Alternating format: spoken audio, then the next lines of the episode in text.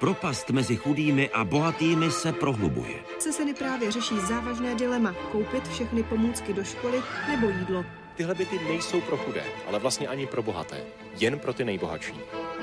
Jedno procento nejbohatších na planetě bude letos vlastnit už víc než polovinu veškerého majetku. 7 bilionů amerických dolarů. Takové celkové mění nejbohatších lidí světa. Nezbývá mi někdy na jídlo, tak si zažádám tady od paní potravinovou výpomoc. Proč jsou některé státy chudé a jiné bohaté? Tam fyzické osoby eh, téměř žádnou daň neplatí. Moc si ale udržují vládou teroru a využíváním ukořistěných zdrojů. Proč jsou někteří lidé chudí a jiní bohatí? Její šest let. Co ohrožení chudobou znamená? Ví. Třeba to, že každý den nemůže jíst maso, protože její matka na něj nemá peníze. Znamená bohatství také odpovědnost. Bychom neměli dopustit, aby v této zemi trpěli děti chudobou. Peníze třeba na zlepšení zdraví chudých ve střední Americe. Je moc peněz neomezená. Právě začíná Fokus Václava Moravce na téma chudí versus bohatí.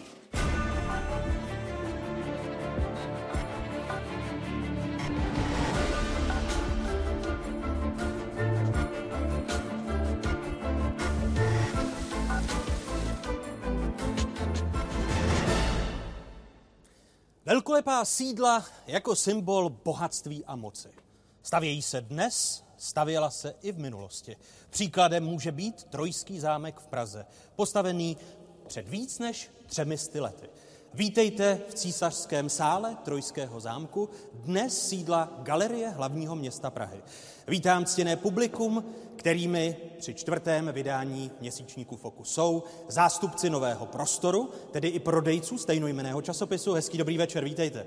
Vítám i studenty pražských vysokých škol, konkrétně Vysoké školy ekonomické v Praze, Národohospodářské fakulty a fakulty mezinárodních vztahů a také studenty Trojského gymnázia. Dobrý večer, vítejte ve Fokusu.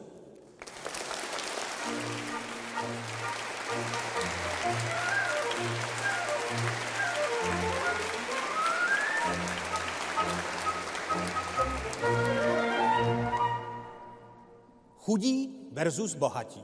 To je téma čtvrtého vydání měsíčníku Fokus a prvními hosty jsou filozofové Jan Sokol a Václav Bělohradský. Vítejte ve Fokusu. Dobrý den.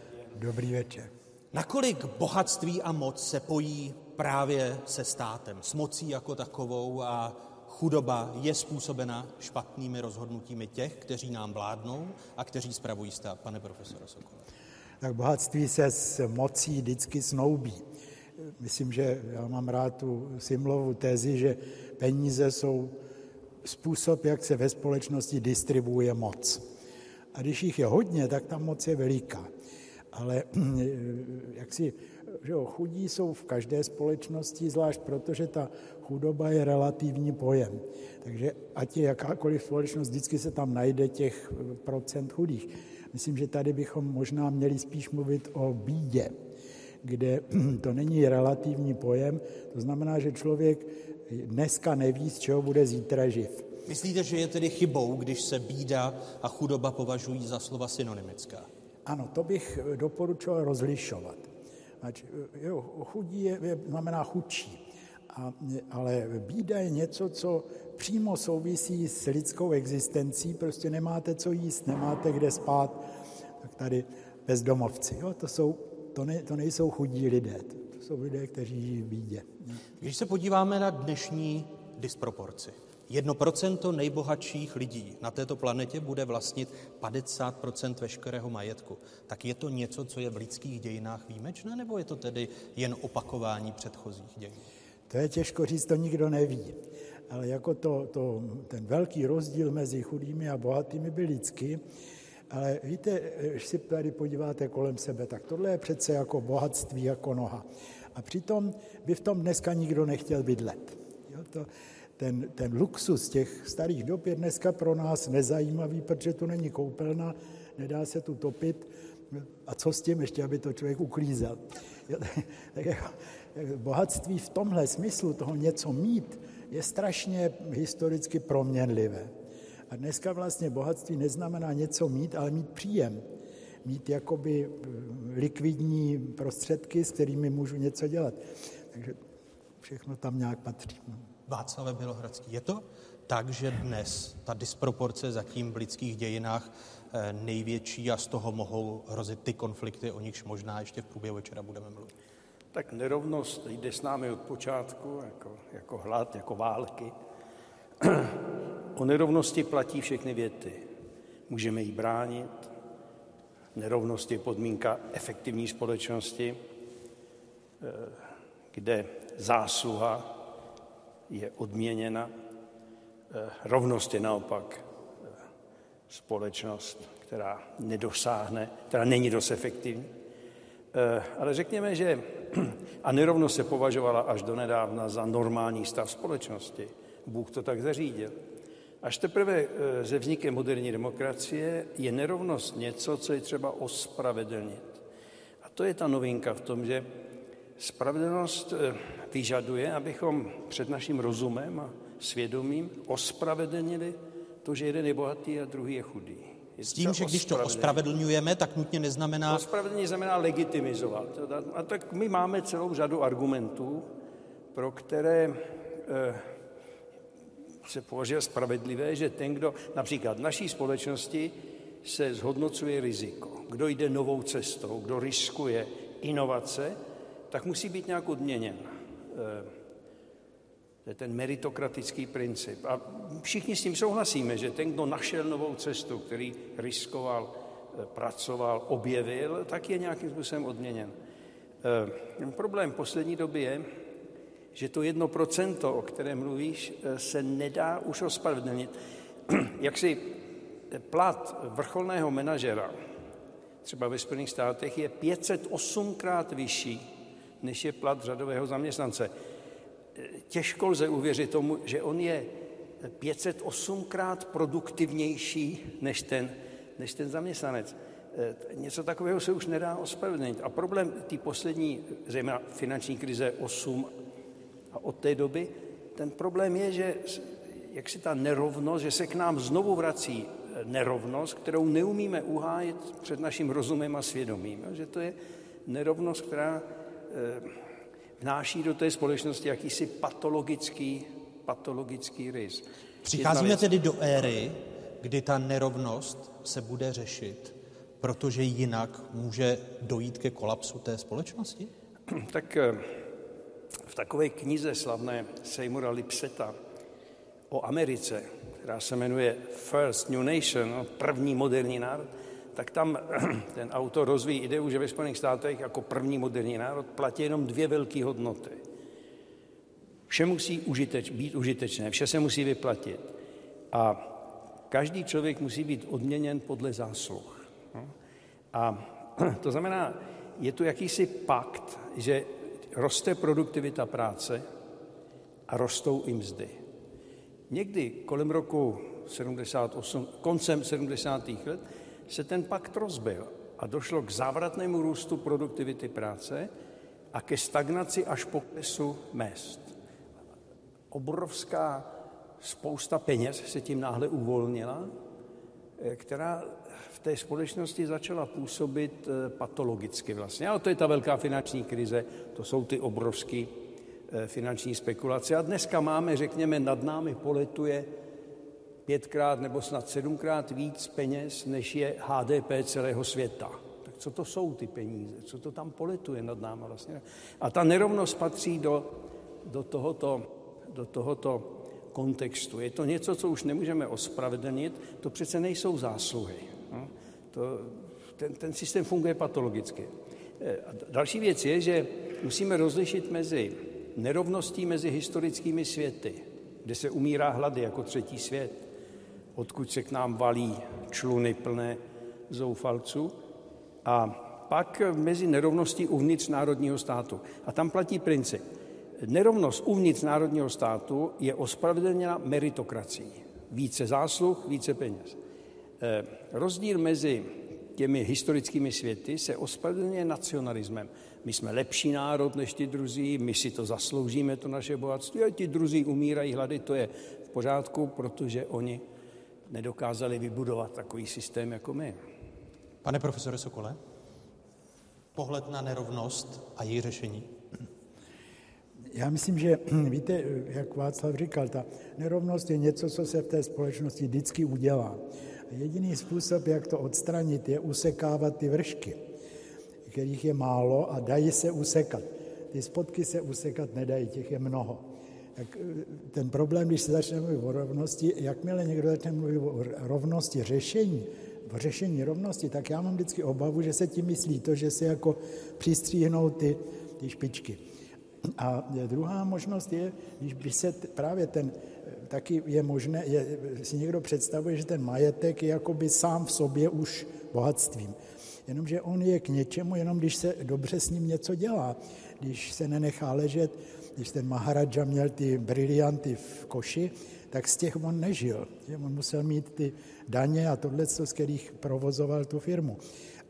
Ale to, že, a, takže je taková naivní představa, že by se to dalo řešit tím, Jánošík, jo, chudým bere, bohatým to dává. A zapomene se, že jako to se dá udělat jenom jednou. Ale to, co někomu vemete, kdo s tím umí zacházet, a dáte to někomu, kdo s tím zacházet neumí, tak, tak je zle. Jo? Tak...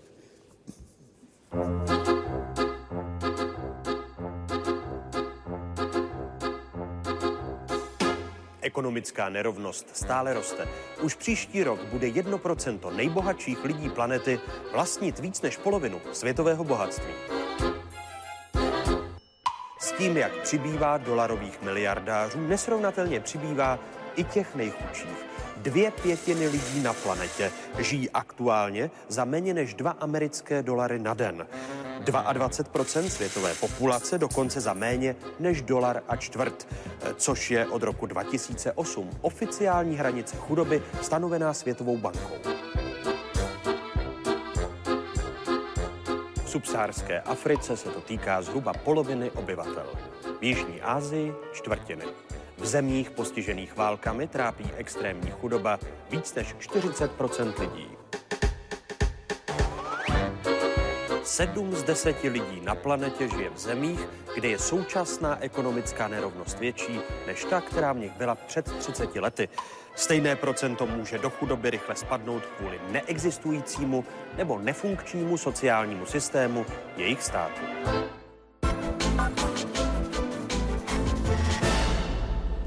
Logicky se tedy nabízí otázka, jestli ti nejbohatší, když naváží na slova profesora Jana Sokola, Václav Brohradský, jsou těmi, kteří eh, mohou ten stav napravit, nebo naopak jsou tím největším rizikem? Osekávání vršků.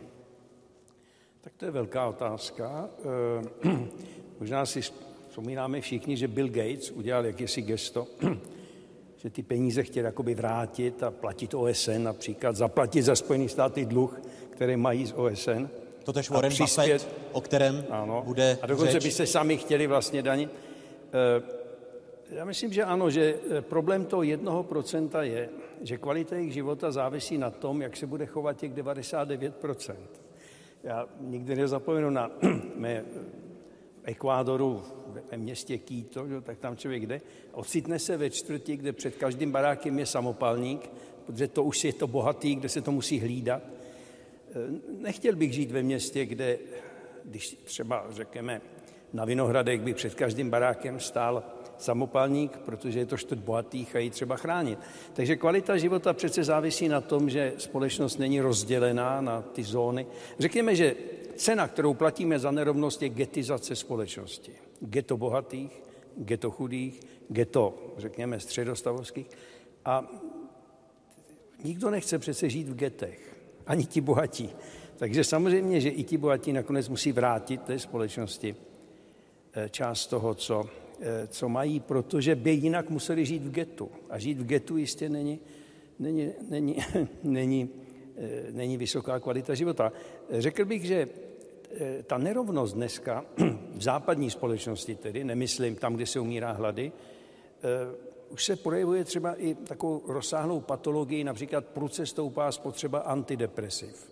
Dokonce prý i v Česku, ale řekněme ve Velké Británii je obrovská spotřeba antidepresiv. Eh, v italské taky, v Itálii, kde to znám nejlíp, ale třeba i ve Spojených státech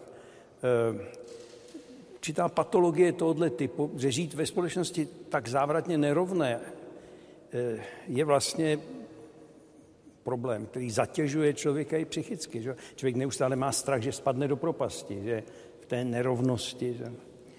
V jedné z nejdůležitějších knih o demokracii, Alexis de Tocqueville, Demokracie v Americe, tak tam je taková pasáž, kde de Tocqueville uvažuje o rovnosti z takového psychologického hlediska. A říká, že rovnost je úžasná v tom, že stačí krátký pohled na sebe sama a já porozumím i tomu druhému. No? Že ta rovnost má v sobě zabudovanou empatii. Že tím, že jsme si rovní, tak si rozumíme a jsme solidární. A tady myslím, že toto je největší problém dneska, že ta patologická nerovnost, která souvisí s financializací kapitalismu, s tím těmi ty banky prostě, že ovládly vlastně, že finanční sektor dneska dominuje ekonomice a že je třeba vrátit se zase k té reálné ekonomii. Proto podle mého soudu tolik lidí volí podnikatel.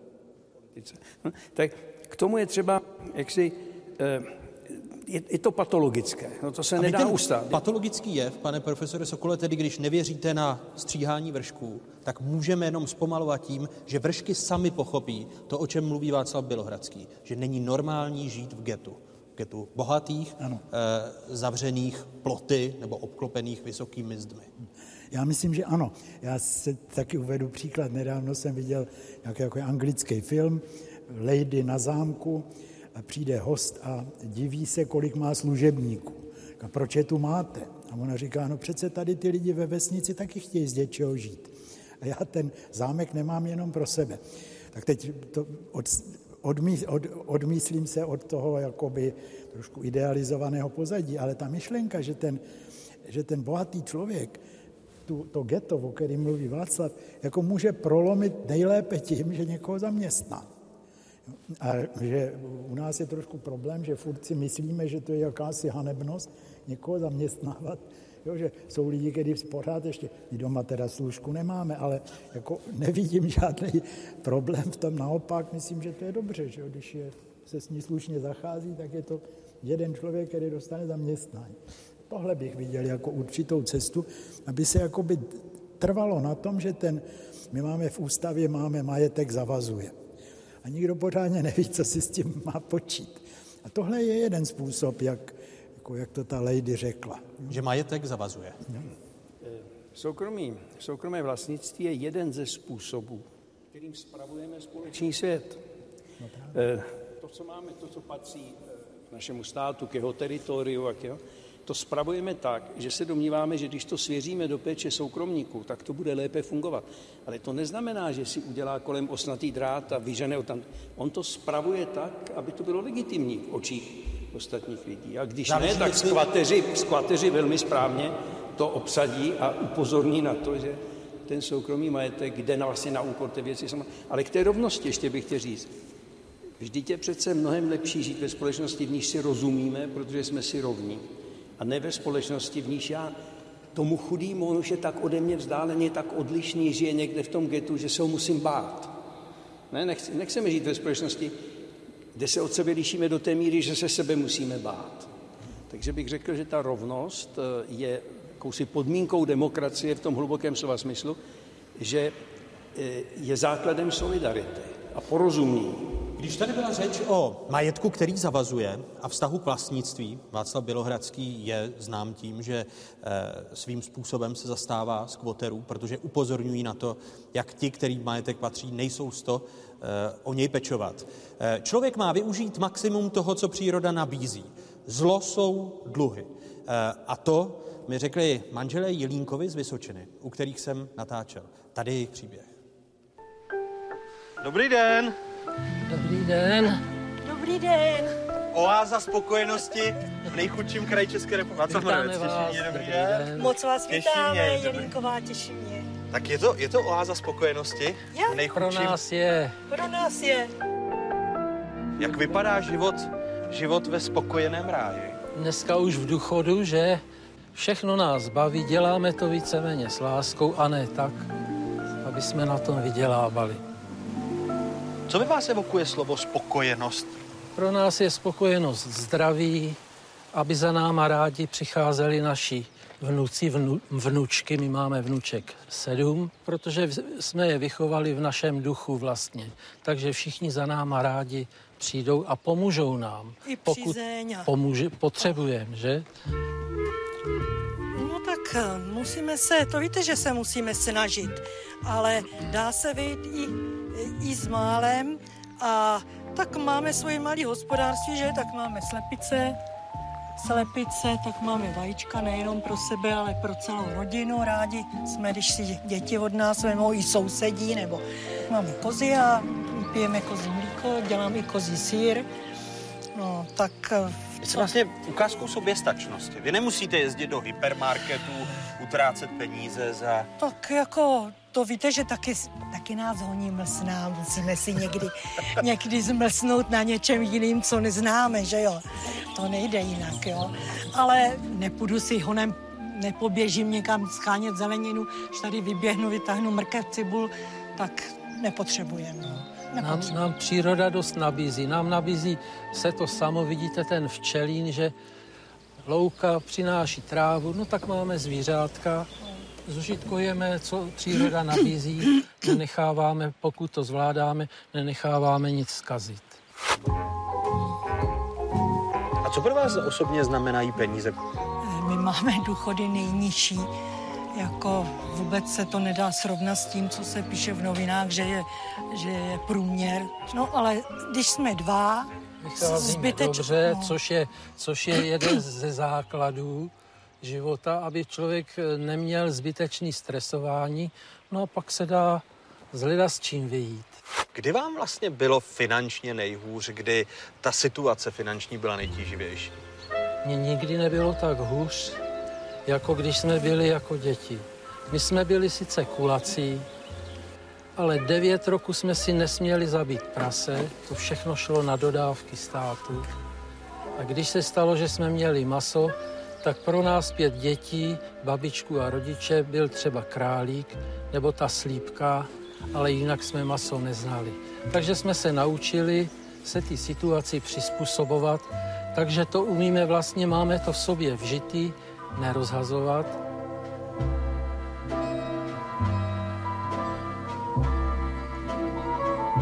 Vy jste se vlastně přiženil do rodiny kulaků, kteří měli mlín. Tady byl mlín. No tak já jsem se sem přiženil, jako jediná dcera byla majitelka, bohatá, s, s dobrým výhledem. Když si říkávali, musíš hospodařit od sirky, abys ani tou sirkou dvakrát zbytečně neškrtl, protože to ti narůstají vlastně náklady. No tak my žijeme tak, aby nám to vycházelo. všechno spotřebujeme. Tak to jsem nečekala. K té hospodárnosti asi patří to, že člověk navazuje právě na generace předchozí. Ano, ani se nemusí tak zdůrazňovat, protože se v tom žije a tím pádem i pokračuje. Je to kozel. Kozel. Kozel, jo.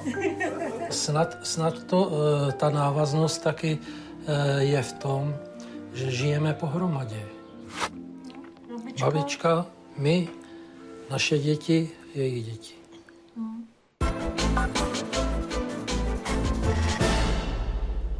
Pane Sokole, to je konzervativní přístup k majetku a péči o majetek předchozích generací, co jsme viděli u Jelínku. Já vím, ale to není z dnešní doby. Oni žijí na Vysočině, to není fiktivní příběh, Já vím, ale tímhle způsobem se uživí maximálně 30 lidí na čtvereční kilometr. Česká republika má hustotu obyvatel asi 120, takže museli, jo, to prostě nejde. Jo. To, je to hezký, mně se to líbí, ale vidíte, že tam jsou věci, které nejsme schopni reprodukovat. Ta rodina musí držet pohromadě. Lidi se nesmějí být líní pracovat. Jo, to prostě, my jsme si dost odvykli pracovat. Jo. Já dneska mám problém, jako posekat zahradu. A, a, Ale přitom neustále zvyšujeme produktivitu práce. Právě, Takže my jsme si tak, od, tak. odvykli pracovat a zvyšujeme produktivitu no, práce. Máme nějaké mašinky a, a takhle a ještě mm, něco pošleme po in- internetu a ono to vydělává peníze a to je ta produktivita práce. Že? Tahle práce má produktivitu minimální, to se nedá nic dělat. Když ale říkáte, že to je příklad, eh, který by v Českém republice nemohl v masovém měřítku fungovat, ale podívejte se na to, kolik je těch statků nebo starších domů, které pak okupují skvoteři, například v Praze, protože nejsou ti, kterým patří, se schopni o ten majetek a o to bohatství postarat. Jo, a to je, to je trošku jiná věc, pač já mluvím o tom, že ty lidi žijou z té půdy. Ty skvoteři nežijou z toho domu, jo, ty si tam přinesou ze, ze samoobsluhy. Ale e, e, víte, tady na tomhle je právě vidět ještě taky to, že ty lidi jsou opravdu trošku z jiného světa, kde hraje třeba roli to, že to zdědili. A tahle ta, jakoby ta rodová kontinuita, to byla podstatná složka toho zemědělského způsobu života, kde ty lidi to považovali za jakousi, jakýsi úkol. To je poslání člověka, když se narodí do té rodiny, je tu věc provozovat. Jo, dědili se i živnosti a všechno možné. To je taky dneska pryč. Když, jo, já, nikdo z mých dětí naštěstí není filozof, ale kdyby chtěl, tak se to nemůže stát. Jo. Můj, jeden můj syn je řemesník a snaží se svého syna zatáhnout na své řemeslo a má to strašně těžké. Proč nefunguje v té dnešní společnosti ta, ta rodovost? Protože asi to není jenom opuštěním agrární společnosti jako jedné etapy vývoje lidstva Václave. Eh, to, co jsme viděli, je motiv, eh, je velmi rozšířený i v literatuře a tak, je cesta z města. Hm, je to útěk z města, je to to, co nás přitahuje a všichni jsme to museli vnímat nutně na, na pozadí té ideje cesta z města, utéct z té civilizace peněz a těch, těch ulic špinavých a žít v styku s přírodou a tak dále. To je jakýsi sen. Ale zatím se skrývá velká otázka moderní doby a to je otázka smyslu. Otázka smyslu. Tak ty bys jistě byl placený mnohem víc, než seš, kdyby zpracoval jako PR agent pro nějakého významného šéfa, ale nebavilo by tě to, protože by to nemělo smysl ta otázka smyslu je velmi důležitá a e, já, já sám osobně, e, tak na konci života profesora na univerzitě, si uvědomuju, že je to velká nerovnost, že jsem mohl celý život dělat něco, co mě bavilo a co bych dělal i zadarmo, zaplať pámu, že to nevěděli, e, kdybych to dělal i zadarmo, jak mě to bavilo. A to je velká nerovnost vlastně. Většina lidí, nevím, ale řekněme, významná část lidí nenajde tu, tu, eh, tu práci, která, kterou by dělali i zadarmo, kterou by dělali i zadarmo. Tím chci říct, že k, tom, k té nerovnosti v té moderní společnosti, postmoderní dokonce současné, ta otázka smyslu je důležitější vlastně než otázka nějakého bohatství. Že? Eh, samozřejmě nemluvíme o bídě. Což je ale není, není to svým způsobem bohatství, akorát Samozřejmě. nepřepočítané na peníze. To znamená, že to, bohat, bohatí versus chudí je jenom ekonomizace toho pohledu na tyto dvě entity, protože existuje jiná interpretace bohatých a chudých podle smyslu jejich života. Je takový slavný film, jmenuje se Margin Call a je to o burze a o lidech, kteří pracují na burze. Je tam taková scéna, kdy ten burzovník přemýšlí nad tím, že kdysi dávno postavil most jako inženýr a teď počítá, kolik lidí potom, kolika lidem to usnadnilo život, pomohlo a je to vlastně to jediný užitečný, co udělal za svůj život, že postavil ten most. A teď tam jenom na burze počítá jakýsi cifry, jakýsi čísla. Takový. Takže zatím se skrývá otázka smyslu. Všichni přece cítíme, že ten život je smysluplnější, který žijí, i když samozřejmě to není, obži- není to cesta k obživě a nevyřeší, ale otázka smyslu je možná velmi důležitá, eh, když mluvíme o nerovnosti.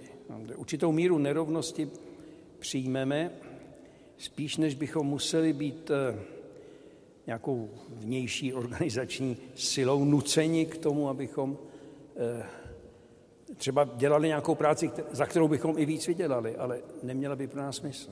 Ono tady je fůra takových nepříjemných věcí u toho, že ten dům je plný hmyzu, což pro městského člověka dneska už je páchne to tam, na rozdíl od města a tak dále. Ale narodí se tam kuzlátko během natáčení. Narodí se kuzlátko a to kuzlátko pěkně smrdí, jo, by vám řekla dnešní studentka.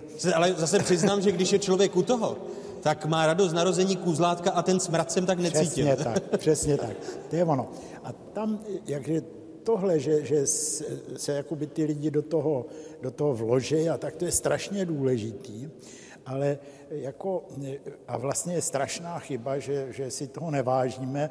Já si taky vždycky říkám svým kolegům mladším, říkám, my můžeme dělat, co chceme na té univerzitě a ještě nás za to platí. Že? To se nesmí říct ministrovi školství, ale je On to, to tak. intuitivně cítí, On proto to neplatí cítí, profesory tolik. Právě. A to, že, že člověk jako ten, já si myslím, že tedy já sám bych v tom statku ten smysl nenašel. Mě by to velmi brzo přestalo bavit a pokukoval bych potom spíš zajít do té samoobsluhy. Ale, ale když to někdo takhle má v sobě, tak jenže to je věc, která se, jako, která se dá zrušit a nedá se obnovit. Kolektivizace tuhle třídu skutečně zlikvidovala a velmi málo lidí se, se dokáže do toho vrátit. Jak říkáš, e, útěk z města, to je strašně romantická představa. No, Jsem měl jednoho kolegu, matematika, který se zbláznil, že půjde tahat dříví s koňma do jeseníku. A e, žil tam asi půl roku a pak přijel a říkal, to je šílený, já nemůžu o tam tať, pač mám koně. Si neuvědomil, že mít koně znamená nehnout se z baráku. Každý den se musí a tak dále. V té vesnici není nikdo, s kým bych si mohl promluvit. Ty vesničani ho považovali za jako náfuku pražského náplavu a tak dále a tak dále. Měl tam peklo. Takže tudy, tudy ta cesta opravdu nevede. Jo. Ale naopak to, že, jako, že to bohatství je velmi často, se mi zdá, že je jakoby náhražka toho smyslu že jelikož peníze, za peníze se dá koupit ledacos, tak člověk má představu, že když bude mít peníze, tak si ten smysl koupí. Ale on se moc koupit nedá a ty peníze ho tak jako nahrazují. Že když, když je někdo jako nímant, no tak to myslím, že je taky problém toho jednoho procenta, že to nejsou moc tvořiví lidi. Jo? Že jsou to často lidi, kteří to zdědili, který a tak dále. A to je taky jako zdroj té nerovnosti, který mimochodem, že jeden z prvních socialistických programů byl zrušit dědictví, jo, jo, který, který pomáhá vyšovat tu... Filozofové Jan Sokol a Václav Bělohradský a jejich pohled. Pro to chvíli vám, pánové, děkuji. Nejsou to žádné složité strategie, ale jednoduché počty. Dostanu 50 korun za prodej časopisu eh, Nový prostor a 25 korun si z toho mohu nechat. Eh, tak funguje eh, tento jednoduchý počet. Nový prostor pomáhá lidem bezdomova vydělat si na živobytí. Jedním z kamelotů nového prostoru Petrem Bláhou je na stanici metra Můstek v centru Prahy reportérka Marta Pilařová. Marto. Dobrý večer Václave a dobrý večer také divákům Fokusu. Eh, dobrý večer i od Petra Bláhy. Dobrý večer. Je to právě půl hodiny a jedna minuta, eh, co tady prodáváme. Přesně řečeno, Petr prodává nový prostor během eh, celého pořadu a už jsme si mysleli, že budeme oznamovat smutné nulové skóre, ale právě před minutou se zastavil údajně pravidelný čtenář tohoto časopisu a prodali jsme jeden výtisk, takže my vyhráváme 1-0. je to tak? Ano je. Eh, čtenář byl skvělý, protože jako jo, zná časopis a kupuje si ho pravidelně. Petře, já se zeptám, člověk asi nesní v dětství o tom, že se stane prodejcem nového prostoru. Není-liž to tak? No já jsem určitě o tom nesnil. Jak k tomu vlastně došlo? Vy jste z Teplic? No, tak hlavní problém bylo, byl to, že jsem hrál automaty a díky tomu jsem v podstatě přicházel o peníze, neplatil nájem. No a... Vy jste měl rodinu, pracoval jste, řekněte nám, co jste dělal. Tam byly nějaké rudné doly, taková zaj, zajímavá povolání. Strážník? No já jsem se vyučil jako mechanik opravář pro plynárenská zařízení, to jsem chvilku dělal, pak jsem dělal na rudných dolech a byl jsem i strážníkem městské policie. Potom přišel teda ten pád a to je asi ten okamžik, kdy může dojít k tomu, že se člověk stane prodejcem nového prostoru. Byl jste bezdomová?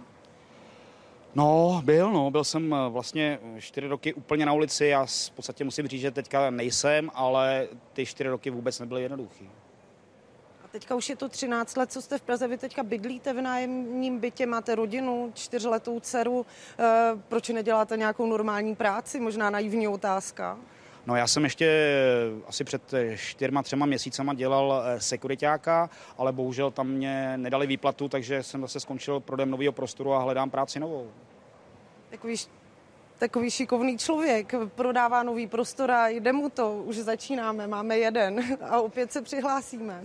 A my budeme skórem Marty Pilařové sledovat. Naším dalším hostem Fokusu na téma chudí versus bohatí je Petr Zajíc, který je portfolio manažerem. Pokud byste měl laicky vysvětlit, portfolio manažer je ten, který spravuje ty akcie.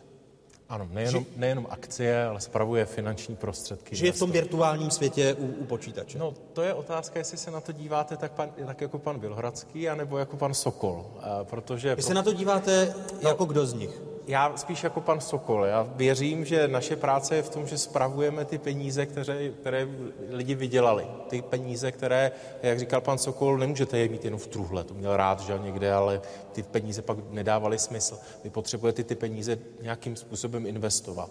Neříkám, Třeba je chtěl investovat, to už nestihl. Ale eh, když se podíváme na ty, na ty burzy, tak eh, bez zesporu tam jsou lidé, o nichž mluvil Václav, Václav Bělohradský, protože pak tam jsou lidé typu Warrena Buffetta. A propo tím, že je dnes americká burza, protože eh, v těch následujících eh, desítkách minut budeme sledovat, jak se mění akcie a co se konkrétně děje na burze. Dnes New Yorkská burza žije Warrenem Buffettem. Proč? O víkendu proběhla eh, valná hromada společnosti Berkshire Hathaway, eh, což je právě ten investiční nástroj Warrena Buffetta, jednoho z nejbohatších lidí, a mm, kde také kromě jiného eh, odpovídali na řadu dotazů. Mimochodem, eh, ta valná hromada bývá často popisována jako Woodstock kapitalistů. A to znamená, že se tam setkávají investoři nebo kapitalisté z celého To světa. vůbec nejde dohromady. Woodstock, kapitalistů. To... Ano, tak, tak nějak to probíhá. Mimochodem, jeden z partnerů uh, Warrena Buffetta je 91-letý uh, Charlie Munger uh, který je znám tím, že nejde daleko pro poměrně ostrá slova k popisu, k popisu různých událostí. Mimochodem také komentoval eh, vznik eura a vznik eurozóny. Byl to poměrně zajímavý komentář. A on, uh, Warren Buffett, respektive jeho portfolio, dá se to tak říct, protože on je třetím nejbohatším mužem světa, je to akciový investor a dnes zveřejnil výsledky. Co se na té burze stalo ten okamžik? O 1,8% momentálně zbohatl. Akcie jeho společnosti momentálně rostou nějakých 1,8%. Ono obecně, Za jeden jediný, za jeden jediný den, den. on zhodnotil svůj majetek o 2%. Od půl čtvrté. Takže vydělal řádově několik set milionů a, dolarů, když to stáhneme k tomu jeho majetku. A ono dnešní obchodování je poměrně velice klidné. A v Británii dnes je státní svátek, takže i díky tomu jsou i ty objemy obchodů i ve Spojených státech výrazně menší, protože řada britských investorů je na dovolené. Petr Zajíc, za kterým se také v průběhu večera podíváme, abychom zjistili, eh, jak funguje ten svět burz a zda se mění poslání burz, nebo zda je to virtuální svět vzdálený. Po debatě filozofů Jana Sokola a Václava Bělohradského následuje kapitola Chudoba jako problém bohatých s podnikatelem a miliardářem Pavlem Juříčkem a filozofem Markem Hrubcem. V kapitole Propast se zvětšuje pak budou debatovat ekonom Jan Švejnar a bývalý premiér a eurokomisař a současný poradce premiéra Vladimír Špidla. V poslední části s názvem Moc peněz přivítáme ředitele humanitární a rozvojové organizace Člověk v tísni Šimona Pánka a ekonoma Matěje Bajgara.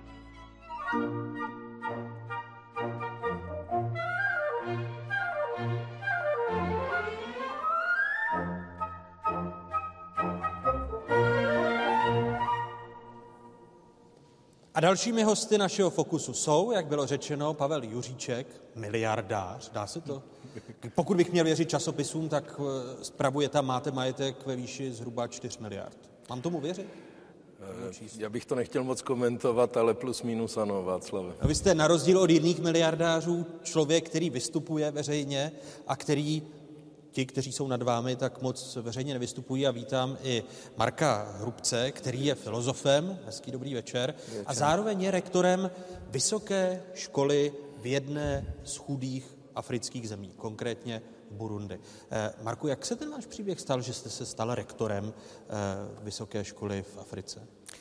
No, ono to dost navazuje vlastně na moji předchozí činnost, kdy jsem jako sociálně politický filozof a sociální vědec zkoumal různé globální problémy, včetně globální chudoby. A poté teda, když jsem uh, vyslyšel uh, projekt afrických kolegů, kteří na rozhraní Burundi, Konga, Rwandy chtěli založit univerzitu a byl jsem tedy osloven, abych na tom nějak participoval, tak mně připadalo, že nemůžu říct ne. A přece jenom ty problémy tam jsou velké nejenom v Burundi, ve Rwandě, ale i v dalších zemích toho regionu, na nějž ta naše univerzita cílí. K čemu jste při tom globálním zkoumání nebo zkoumání globální chudoby, abych byl přesnější, dospěl? Tak ta situace globálních chudých je jaksi velmi vyhrocena, jak už tady částečně zaznělo, nemají prostředky na běžné přežití, na jídlo, zdravou vodu, pitnou a dále prostě střechu nad hlavou v období záplav a tak dále, nebo každoročních nějakých sezónních výkyvů. A přece jenom to množství lidí, které žije v těchto situacích, je enormní, což si mnoho lidí vůbec neuvědomuje. Filozof Thomas Poge na základě dat Světové zdravotnické organizace OSN spočítal, že to činí každý rok zhruba 18 milionů mrtvých v důsledku chudoby a s tím spojených nemocí. To máte zhruba 50 tisíc lidí mrtvých denně. A, takže některá čísla jsou menší, záleží na výpočtech, ale i kdyby to byla jenom jedna pětina nebo desetina, tak jsou to enormní čísla a musíme si uvědomit, že pokud bychom uvažovali o těchto 18 milionech, tak i kdyby to bylo šest, třetina, tak je to stejně jako každý rok druhé světové války. Eh, tady, Pavle, když posloucháte tato slova, jste člověkem, který má majetek, dobral se k němu e, svojí prací, pílí a, a, a poctivou cestou, tak e, odpovědnost a spolubina za chudobu a za vytváření těch get, jako o tom mluvil Václav Bělohradský. Nakolik nad tím přemýšlíte? Víte, já jsem otec zakladatel v uvozovkách jakoby nového brana a určitě nemám pocit zodpovědnosti za celý svět a určitě ho nejsem schopen spasit. Já mohu dělat to, co si myslím, že ukazuje můj životní příběh, to, jakým způsobem 20 let a něco víc vedu v svoji firmu, jak se snažím kultivovat prostředí, jakým způsobem vytváříme i tu podnikovou kulturu, že například máme jakousi odměňovací pyramidu, kde generální ředitel Brana nemůže vydělávat víc než desetinásobek průměrného výdělku naší firmy. Takže tak, abychom vyvážili ty sociální faktory. A já... Znamená boj uvnitř vlastní firmy s nerovností, chápu-li to správně? Eh, já nechci říct boj, ale je to takový přirozený způsob, kterým jsem začal a kterým se snažím vytvářet jakousi rovnováhu a nějakou míru spravedlnosti, tak, aby vnitřní pnutí v té firmě nenastávalo. Jeden z těch důvodů je, proč mám jako dobrý vztahy s odbory, protože odbory vidí, že já tu firmu vedu dlouhodobě a e, k, řekněme k nějakému podílnictví na tom biznisu jako takovém. Že? A začínal jsem v podstatně chuč, chudších poměrů a když jsem tady říkal Markovi, že jsem to postavil na takových třech pravidlech, soustředěné úsilí, to znamená, když něčeho chci, tak toho dosáhnu a musím k tomu najít i, i ty svoje společníky. Hospodárnost sil, to, co se mi nepodaří teď, tak musím odložit a být netrpělivý v trpělivosti. A poslední věc je nezávislost jednání. Já jsem nechtěl být závislý na na České republice, protože tu mídlovou operu jsem už tehdy chápal, že takhle funguje, proto jsem se obrátil na automotiv, na, na, na eh, automobilový průmysl. Dneska jsme globálním hráčem a, a jsem naprosto nezávislý na bankách, na České republice. Jsem závislý samozřejmě na zákaznících, na dodavatelích a hlavně na svých zaměstnancích. A vadí vám to stigma, protože bez zesporu, i, i když eh, uvažujete v této rovině a a řídíte takto své firmy nebo spravujete tak svůj majetek, tak máte stigma. Jste ten miliardář, eh, který žije v nějakém getu. Eh, já si myslím, že určitě ne, protože eh, když zajdu do hospody, tak mě spíš lidi nalejou, než aby mě fackovali. A, hýčkaný miliardář. To bych neřekl, že bych byl hýčkaný. Ale podívejte, majetek je o odpovědnosti. A jestliže jdu svým vlastním příkladem a obecně je o mě známo, kdo mě zná, že žiju skromně, a že se nevyvyšuju, ani se neponižuju před nikým, tak eh, prostě pak to vyvolává tu atmosféru, kterou v té firmě relativně mám. A nemám se za co stydět a myslím si, že, že jsem prokázal tu odpovědnost za ta léta dostatečně. Kdyby se majetek všech dolarových miliardářů zdanil jedním a půl procentem, vyneslo by to 74 miliard dolarů. Zajistilo by to bezplatnou základní školní docházku všem dětem na planetě a zdravotní péči ve všech 49 nejchudších zemích světa. Nejbohatší lidé hojně využívají potenciál takzvaných daňových rájů. Jen v roce 2013 tak přišly jejich mateřské země na daních o 156 miliard dolarů. Warren Buffett, jeden z nejbohatších lidí planety, se proslavil výrokem, že mu tento systém umožňuje platit na daních méně než jeho sekretářka. Symbolem daňových rájů se stala budova nazvaná Agland House na Kajmanských ostrovech, kde má aktuálně své sídlo 19 000 společností z celého světa.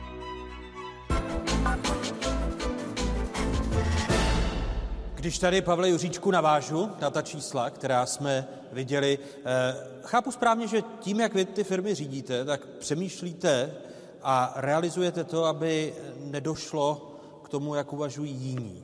Že ti nejbohatší eh, se budou bránit v spouře nejchudších nebo těch, kteří žijí v bídě. Protože ta nerovnost bude neudržitelná. Ano, absolutně souhlasím, Václavě. Myslím si, že v tomto duchu podnikatele by měli přemýšlet. A tak, jak jste ukazoval, že ty daňové ráje existují, tak já jsem Čech, eh, firmu jsem postavil v České republice, zdaňuju v České republice. Je pravdou to, že v České republice není jednoduché právní prostředí, proto taky hodně českých podnikatelů odchází do různých v uvozovkách daňových rájů, ale je to především proto... Je to jenom kvůli právu? Není to kvůli tomu, aby jejich majetky byly, byly větší? Podíváme-li se na Kypr a, a ty, kteří jsou v první desíce nejbohatších Čechů? Eh, ty podnikatele, které osobně znám, tak, tak odešli, třeba odešli z důvodu právní jistoty nikoliv z důvodu eh, daňového nějakého sníženého zatížení. A ta moje úvaha v tom eh, je taky, protože samozřejmě mám nějaké negativní zkušenosti v České republice, ale nicméně samozřejmě eh, rád bych tady zůstal, protože přemýšlím i o tom nástupnictví, protože samozřejmě všechno, všechno má svůj čas a byl bych rád, aby tu rodinnou firmu, kterou se takhle vybudoval, tak aby byla spravovaná v dalších a dalších generacích. Myslím si, že to je i ukotvení právě e, záležitosti mezi bohatými a chudými a ta sounáležitost potom těch vlastníků s tou firmou je podstatně větší. A to ukazuje se nakonec na celém světě, že rodinné firmy potom e, opravdu vytvářejí i právě tu kultivovanost toho prostředí. E, Marek před několika lety publikoval knihu Od zneuznání ke spravedlnosti. Eh, to jsou výsledky vašeho zkoumání těch globálních nerovností nebo globální chudoby. Blíží se tam mezi, že právě ti, kteří jsou zneuznaní, protože se pohybují v chudobě nebo v bídě, budu-li používat eh, termín pana profesora Sokola, tak vezmou tu spravedlnost do svých rukou. Je to poměrně pravděpodobné, protože dějiny lidské nejsou dějinami uvědomění si bohatých a morální přerozdělení. Dějiny jsou bohužel dějinami válek, revolucí, vzpour a patrně tomu může docházet i nyní. Musíme si uvědomit, že ta situace, kdy, dejme tomu, člověk se zabývá jen sám sebou a malým okolím, třeba svou jednou firmou, a připadá si autonomně, nezávisle, je trošku problematická. E, při nejmenším koloniální období bylo, kdy Evropané e, okupovali svět, přivlastňovali si suroviny z mnoha oblastí světa, přivlastňovali si levnou pracovní sílu nebo dokonce otrockou, ovlivnili celý svět, rozbořili tradiční společnosti a vlastně systém globálního kapitalismu v tom jistým způsobem pokračuje. A tady si musíme říct, že eh, my nejsme nezávislí, když používáme různé materiály, minerály ve svých mobilních telefonech, počítačích, Eh, počítače, které máme, jsou, nejsou vyrobené většinou tady, ani mobilní telefony, ani mnoho věcí, které každý den používáme. Tato závislost je tam veliká. To znamená, nejenom běžný člověk, každý vlastně z nás téměř v západních zemích v Evropské unii je závislý, parazituje na třetím světu. A ti, kteří... Ale ten třetí svět se nebrání. Eh, my si tady odůvodňujeme Eh, tu nerovnost, jako ní mluvil Václav Bělohradský. Eh, jsme si vědomi, proto rozvojová pomoc a já bych se na to podíval z druhé perspektivy, ne jak nás, řekněme, kteří uh, žijeme v západních zemích nebo v, Evropské unii, nebo dokonce ti, kteří mají velké majetky, zda se necítí getoizováni ve svém bohatství. Já se na to dívám z hlediska těch chudých. Oni jsou getoizováni, to je problém. Jestli mají psychický problém getoizovaní bohatí, to bych řekl, že je sekundární. My bychom se prv, prvně měli podívat na ti, kteří umírají hlady, ty, kteří žijí eh, v drastické chudobě. A tady je třeba zdůraznit jednu myšlenku, kterou jsem vlastně naznačil při diskuzích eh, při přípravě tohoto pořadu, že my se díváme na legitimitu, na to, co je správné z našeho západocentrického hlediska.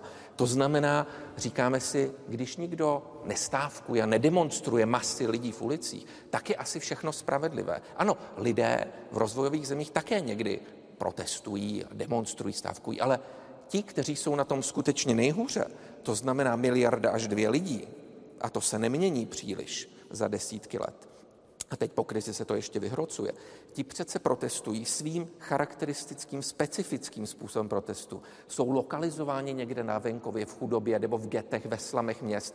Nemají ani prostředky na to, aby šli někam do hlavního města své rozvojové země nebo museli být do západních měst nebo do headquarters nějakých vedení firm, kde se rozhoduje. A tam oni nemůžou přece jít ze svých rozvojových zemí, ale oni protestují každodenním bojem o přežití, každodenním bojem o uznání.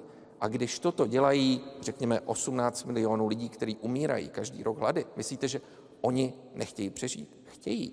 A miliarda nebo dvě, líbí se jim žít v chudobě, ať už to počítáme za dolar, dolar 25, to je jedno ve ceně, i kdybych bylo jenom půl miliardy, tak to je masa lidí, ale ono jich je skoro mezi jednou a dvěma miliardami podle těch zastaných výpočtů. A ti každodenním bojem o přežití protestují proti systému, v kterém dnes žijeme. A my bychom měli, podobně jako dříve v minulosti nebyli uznáváni otroci, nebyli považováni za lidi. Když se v otrokářské společnosti zeptali, souhlasíte s tímto režimem, no tak otrokáři řekli ano a otroku se nikdo neptal. A dnes se nikdo neptá globálních chudých. Oni jsou někde marginalizováni stranou a my považujeme tento režim za legitimní, ale on není. Marku, kdo to je my? Kdo to je my bychom Většina měli? lidí v západních zemích, například v Evropské unii, považuje tento systém za legitimní a často ten problém není ani, jak to vnímá většina lidí, ale politici často říkají, nebo velkopodnikatel, vždyť je to v pořádku, vidíte někde nějaké masy, kteří by proti tomu protestovali? Ale já je tam vidím. Já vidím velkou spouru, která tady probíhá. Jenom ty otroky, ty chudé, vlastně nevnímáme. Nemáme dostatečnou empatii, abychom viděli jejich každodenní boj o přežití a podělili se s nima nejen ve své firmě, ale globálně. Neboť vy jste taky závislí, Pavle, na nich a nějak jste neřekl, že se s nima dělíte. Tak eh, člověk není eh, natolik jednoduchý, aby si nevnímal všechny problémy světa. Že jo? Svět jsme obletěli spíš z důvodu biznisu a ta chudoba je skutečně dramatická. Václavovi jsem říkal, tři kilometry před letištěm Indiry Gandiové žije tři miliony obyvatel opravdu v zemляnkách, v zemích. Eh, situace, situace na světě je, je opravdu dramatická. To je nutný přiznávat ale já si myslím, že tady není o tom, aby social responsibility bylo na jednotlivcích podnikatelích. Podnikatele mají dělat dobře biznis, mají rozvíjet svoje firmy, mají poctivě odvádět daně, mají se snažit kultivovat prostředí, podle mého názoru je to tak, mají dělat některé filantropické projekty, proč ne, já to taky dělám, ale abych, Marku, se cítil zodpovědný za chudobu ve střední Africe, to se přiznávám. A že... kdo, se, kdo se má tedy, Pavle, eh, cítit odpovědný? Mají to být ti politici, a, a nebo ti, kteří řídí tento svět, že přesně řeknou, zavedeme daň.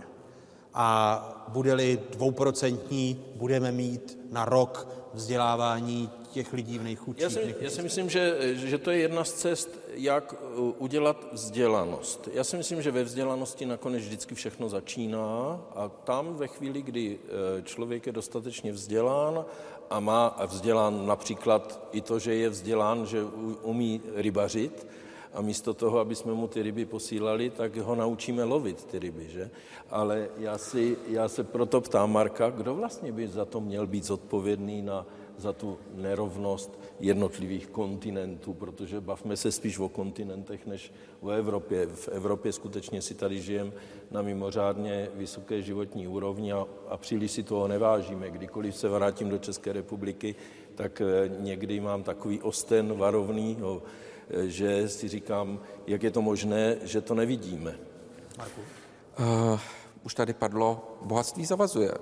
Nebudeme předstírat, že jaksi každý občan má stejnou moc, i když občané jsou při nejmenším zde v zemích Evropské unie formálně rovni. Ale ti, kteří mají větší bohatství a ti ve vyšších pozicích, teda politici a bohatí lidé, samozřejmě mají větší moc a tudíž mají i větší odpovědnost. Já bych byl rád, kdyby ta odpovědnost byla stejná a jejich pozice byly také stejné, ale není to tak. To znamená, ti, kteří mají více, nesou větší odpovědnost a měli by něco činit. Je pravda, že charita nestačí. Bylo, mělo by být systematický přístup k této věci, s tím naprosto souhlasím. A například 1% globálního eh, produktu by stačilo na pokrytí extré, eh, odstranění extrémní chudoby ve smyslu eh, odstranění úmrtí těch, kteří by zemřeli hlady nebo na podobné problémy. Je chudoba dědičná? Na to odpovídá křivka Velký Gatsby, pojmenovaná podle klasického románu amerického spisovatele Francise Scotta Fitzgeralda. Ukazuje, jak ovlivní aktuální výdělek rodičů budoucí příjem jejich dětí a jak ve skutečnosti v současném světě vypadá tolik skloňovaný pojem rovnost příležitostí. Nejmenší vliv má bohatství rodičů ve Skandinávii. Například v Dánsku limituje jen 15% dětí. Nejvíce na výdělcích rodičů závisí budoucnost jejich potomků v Jižní Americe. Například v Peru jde o dvě třetiny dětí. Překvapivě silná vazba byla odhalena i ve Spojených státech, kde příjem rodičů ovlivní příjem dítěte v každém druhém případě. Ekonomická nerovnost má zásadní dopad i na zdraví a sociální problémy lidí. Tam, kde je větší, žijí lidé kratší dobu. Jsou častěji obézní, trápí je vyšší kriminalita, větší množství duševních chorob a závislostí. Z tohoto pohledu má nejmenší problémy celá severní Evropa a také země Beneluxu. Naopak z nejrozvinutějších zemí světa vycházejí statisticky velmi špatně Spojené státy, Portugalsko a Velká Británie.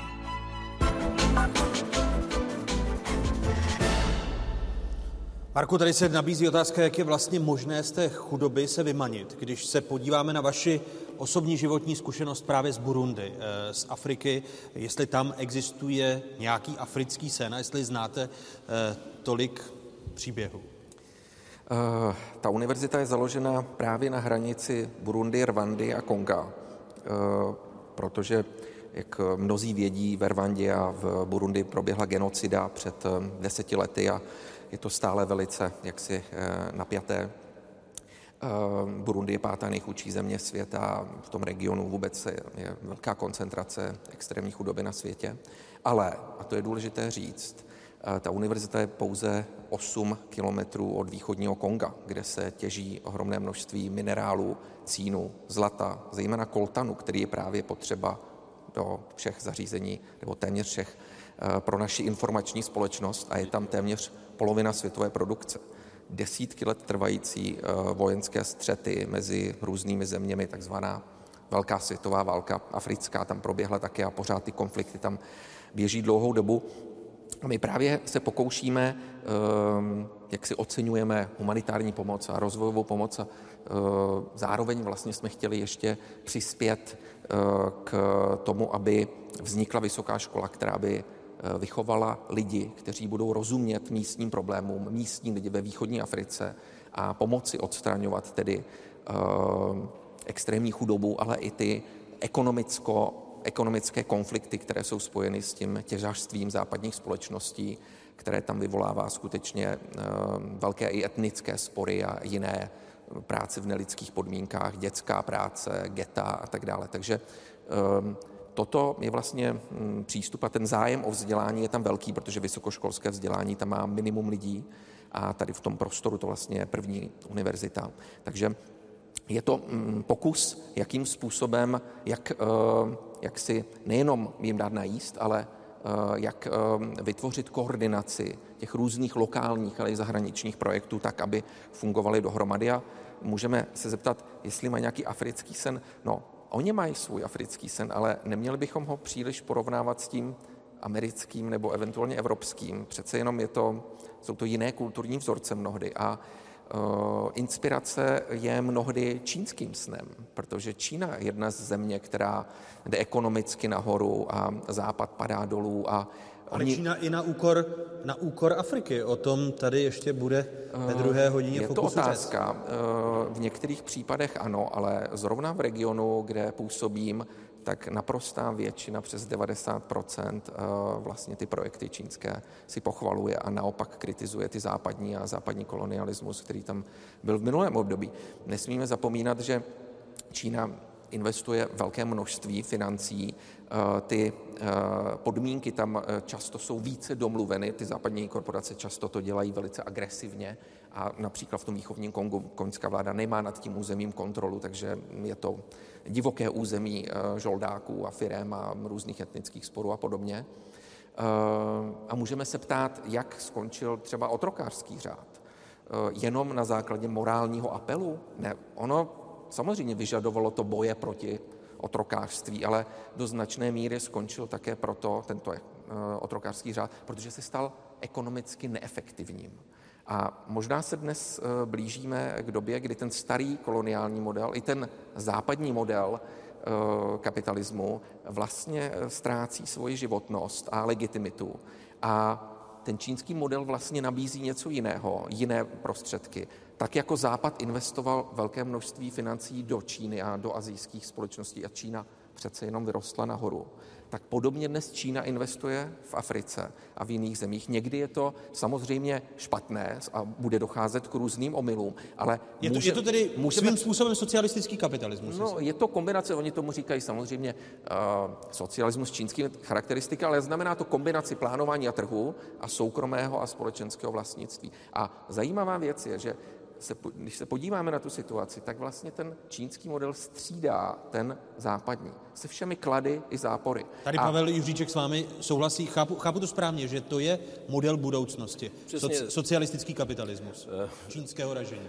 Uh, my bychom měli ještě, jestli můžu doplněk, my se díváme na tento model jako na hybrid vlastně, ale můžeme si říct nás eh, v Evropské unii a USA, Austrálie, to je kolik asi 900 milionů lidí? To není ani miliarda ale Číňanů je miliarda 300 tisíc. Ano. A tento podobný model se realizuje jinde v Azii. Nejsme my náhodou hybrid a nejsou oni ten čistý model? Jo, jako neříkal bych tomu socialistický kapitál, je to složitější, jsou s tím spojeny velké problémy, ale co je fakt, že dochází aspoň dočasně ke střídání těchto modelů. Pavle. Víte, já tady musím teda trochu potvrdit ty slova, ale nicméně je nutný si uvědomit, že historie Číny má naprosto jiné konsekvence než Evropy a, a Ameriky. Čína skutečně je dlouhá, historická, různé, různé její, eh, její vlny nahoru a dolů, krizí bylo řada a dneska je ve floru a skutečně je to obdivuhodné, jaký ten trend v Číně existuje, ale to je možné implementovat pouze v Číně podle mého názoru. Myslíte, že nenahradí tento model, tento model, pod... model za, západní je, je obtížné ho nahradit. Je zcela jasné, že pravděpodobně Čína, a už dneska je pravděpodobně první ekonomika světa, někde se to střídá se Spojenými státy, ale bez pochyby je to systém, který je říditelný, ale jinak to nejde, protože tam je skutečně miliarda 356 milionů obyvatel teďka. A když si projdete i ty bývalé, já tam jezdím zhruba 15 let, a když si e, zajedete i do centrální Číny, která byla dříve nesmírně chudá, tak dneska ta situace je naprosto odlišná a, a lidé mají opravdu životní úroveň na vysokém zestupu. Ale nejsem si zdaleka jist, jestli je to možné e, implementovat do Afriky, anebo se znova zpátky poučit v Evropě. Tady ty historické konsekvence jsou určitě jiné. Stručná poznámka Marka. Když se podíváme, tak ten čínský model od konce 70. let způsobil, že asi 400 až 500 milionů lidí se v Číně dostalo na stejnou úroveň, jako je v EU, což je vlastně stejná EU, tady je taky 500 milionů lidí. Dalších 400 eh, milionů že je nad hranicí chudoby v Číně a dalších 400 milionů nebo něco víc ještě pod hranicí. Takže jsou to tři třetiny a vlastně to roste. A je zajímavé, v Číně sice dochází k nárůstu odstraňování chudoby stále, ale nůžky se tam rozevírají, protože ti bohatí bohatnou ještě víc. A, a, k tomu modelu další Africe, za, zajímavá věc, o níž bude řeč, a ti bohatí přesouvají své zdroje na západ kvůli zničenému životnímu prostředí, jako tom bude eh, Ještě bych ale referovat doplnil jenom k tomu, zda je ten model přenositelný. Nejsem si tím jist, je to specifický model, ale je fakt, že když čtete středoamerická média, ať už názory politiků nebo novinářů, tak je běžné mluvit o tom, aha, musíme následovat Čínu a tak dále. To je běžné v, v denním tisku v novinách. Eh, Filozof, rektor eh, univerzity v Burundi a eh, tedy Marek Hrubec a Pavel Juříček, eh, podnikatel miliardář. Pánové, děkuji vám za vaše pohledy. Děkujeme. Česká republika patří mezi nejbohatší státy světa. Tuzemští miliardáři rozšířili své jmění. Že v Česku přibývá bohatých? Proč i tady roste počet lidí ohrožených chudobou? Jsem samoživitelka, takže to je fakt jako docela tragický, no. Vede to k zoufalství, každý měsíc koukáte na účet. Co je chudoba a co je bohatství? Místo pokoje rovnou dvoupatrová soukromá rezidence s vlastní jídelnou, bazénem a Mají fontánem. eh, socialistické důchody, ale musí s nimi vyžít v kapitalistické společnosti. Proč se výklad slova chudoba ve světě liší? Zatímco třeba auto je v Americe věcí běžné spotřeby, v Číně si ho pořád mohou dovolit jen bohatí lidé. Co rozhoduje o bohatství států a bohatství lidí? Boko Haram terorizuje nejbohatší africkou zemi. Mají bohatí povinnost pomáhat. Čeká mě boj s těmi, kdo obchodují s lidskou chudobou. Slim a Gates spolu dělají jak charitu, tak biznis. Mají chudí povinnost přizpůsobit se? Biznis s chudobou ve městě vzkvétá. Sledujete Fokus Václava Moravce na téma chudí versus bohatí.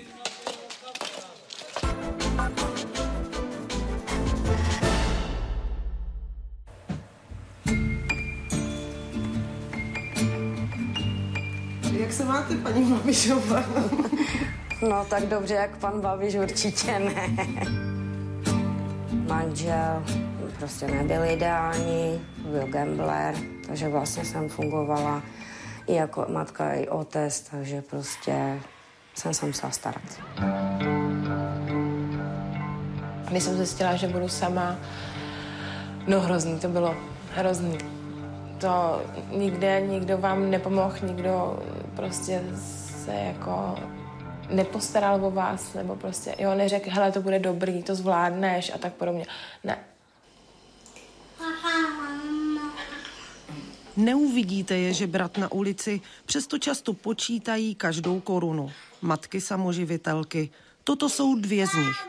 Andrea z Ostravy má dvě ze tří dětí, těžce postižené. Ilona z Mostu krátce po sobě zjistila dvě věci. Že čeká dvojčata a že táta bude v jejich životě chybět.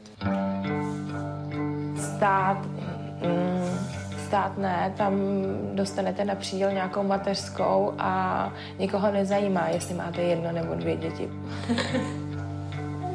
Já mám na měsíc 13 000 dohromady a z toho platím 9700 nájem. Takže zbývá 3300. A 2000 stojí plínky. To se dělá jak? To díky charitě vlastně, hodně díky charitě, že jsem dostávala třeba nějakou potravinku, což znamená jenom nějaký mouky, takže jsem se naučila pít z chleba. Že já vlastně nepobírám nic, jenom vlastně to pečovatelské, to, co beru na ty děti. Na Nic sebe víc. nic. Ne.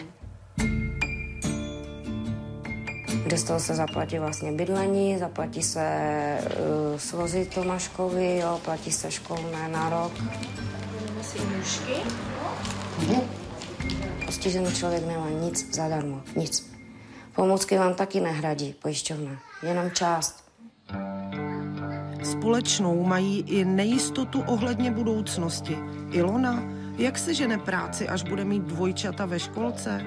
Andrea, co bude se starším synem, až za dva roky skončí základní vzdělání?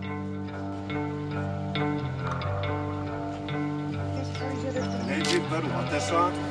Na střední školu ho nevezmou, protože vlastně neumí se podepsat, neumí číst, neumí psát. Do zaměstnání už vůbec ne. Co budete dělat? Nevím, Budete spolu doma. asi. No. Bota se vytratila a jede. Pěkný dveře, prosím tě, já tam sunu kudička. Dveře. Ne, každá práce začíná ve 8 ráno, že jo, a končí ve dvě hodiny odpoledne, abyste si mohla dojít pro dítě. A já se toho bojím. Popravdě já se tady toho strašně bojím, protože jako zůstat na dávkách moc dlouho prostě nechci. Já jsem zkoušela prostě jako, že bych si platila hlídání. Jenomže většinou chtějí tolik, kolik bych si vydělala, protože mám ty dvě děti. Společný refrén samoživitelek. Zvládnout to musíme, nic jiného nám nezbývá. Kvůli dětem. Já se podívám prostě na ně, podívám se, stačí jeden jediný úsměv prostě a vy víte, že to půjde. Když je vám nejhůř a to dítě to vycítí, tak prostě ono, ono i jenom tím úsměvem, jenom prostě, že za váma přijde a řekne vám mámko, nebo prostě tak vás zvedne. Já se připadám bohatá díky tomu, že mám děti.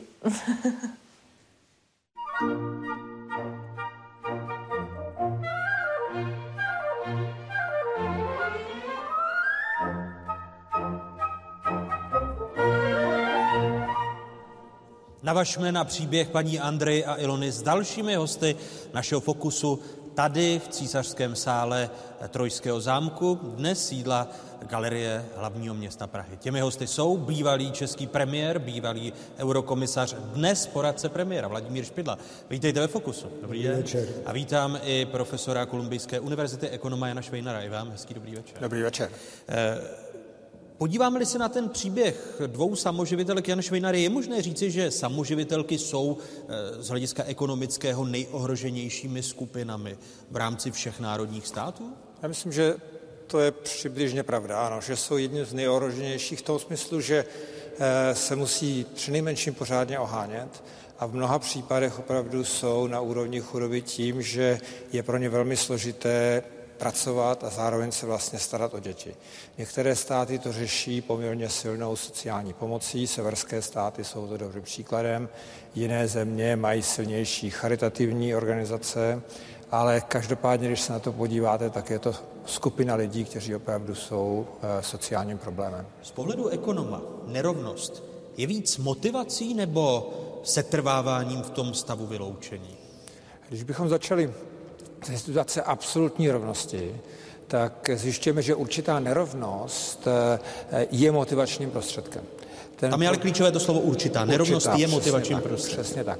Eh, ten problém ovšem je, že kapitalistický systém, nebo ten tržní systém, způsobuje velkou nerovnost, která není meritorně podstatná. Když bychom si všichni tady jsme a ráno výjdeme do, jsme stejně schopní, stejně nadaní, stejně pracovití, ráno výjdeme do tržního systému, večer se vrátíme, tak někteří z nás budou bohatí a někteří budou chudí. Jo? A není to tím, že někteří jsou lepší, horší, všichni jsme tvrdě pracovali a tak dále. To je důvod, proč přílišná nerovnost je něco, co vyspělé společnosti demokratické netolerují, mají progresivní zdanění, no a některé víc progresivní, jako třeba v severních státech, severských, a některé míň. A vyjadřuje to vlastně jejich filozofii, ten důraz, který dávají právě na ten motivační prvek a důraz, který dávají na to, aby to nebyla jenom rovnost příležitostí se silnou motivací, ale aby to byl též nějaký takový, řekneme, rovnoměrný výsledek, ne úplně rovnostářský výsledek. A tady je potřeba si uvědomit, že ta historie, vlastně i moderní historie, je tady poučná v, v tom, že 20. století bylo století velkých experimentů, komunismus, že snaha vlastně velkým takovým revolučním přístupem eh, zbavit se těch nerovností, které byly na konci 19. století, počátku 20. století. No ukázalo se, že přes všechny dobré a někdy špatné úmysly eh, ten systém ztroskotal. Takže nakonec ten kapitalistický systém, který máme, ačkoliv má obrovské problémy, se ukazuje, že je dostatečně pružný na to, aby byl tím, který je ten hlavním systémem. A to, co jsme tady měli jako diskuzi předtím, je otázka, jestli přijde nějaký jiný, který ho teda bude schopen nahradit, ale doposud bohužel ne. Máme Vladimíre Špidlo popsánu tu, tu určitou míru e, nerovnosti jako motivace, jako tom mluví profesor Švejnar? Ta není nějak popsaná, pouze záleží na tom, jestli ty určité společnosti svou míru nerovnosti chápou tak, že ji nepovažují za zjevně nespravedlivou. Prostě to, co není považováno za zjevně nespravedlivé, je společnost schopna akceptovat, ale eh, neexistuje žádná eh, definice nebo nějaký rozdíl čísel. V každé společnosti, eh, v každé společnosti je to jiné.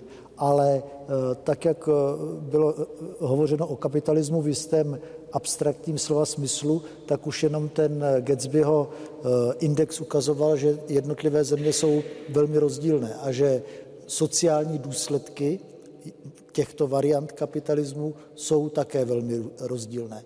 A ty země Skandinávie řekněme, nizozemí, prostě země víceméně spojené s evropským sociálním modelem, z toho vycházely lépe.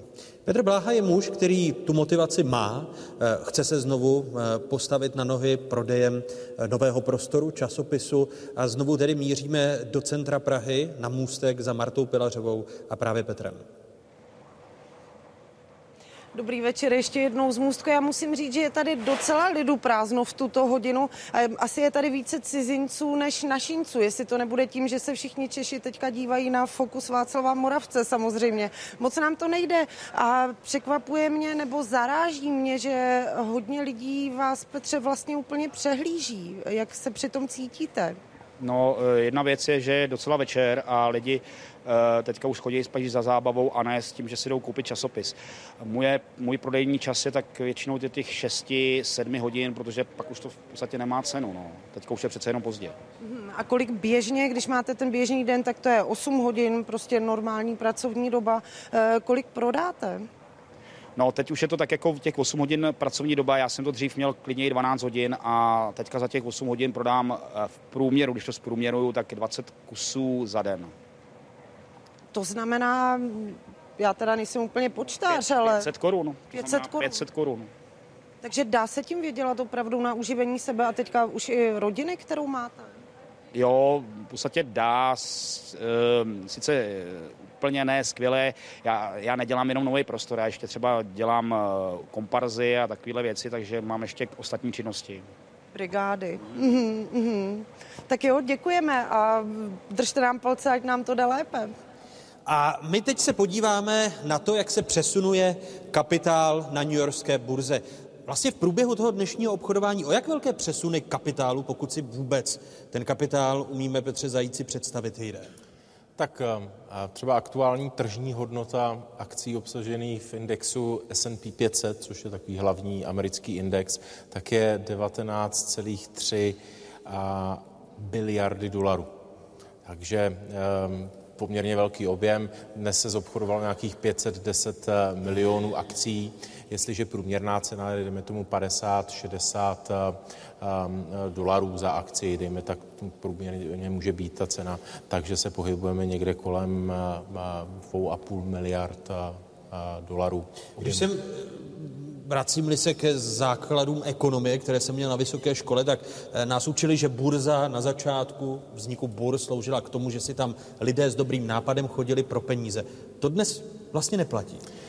Já si myslím, že platí. Pořád to platí. Pořád tady vidíme takzvané primární emise akcí, kdy se objevují nové firmy, ať už to byl třeba před čtyřmi, před pěti lety Facebook, a ať už to byly, ať už třeba teď ve východní Evropě je řada společností, které jdou na trh, že mají nějakou myšlenku a uvádí na trh. Ale je pravdou, že, že většina objemu obchodu v současné době je tvořena spíše těmi rychlými penězi.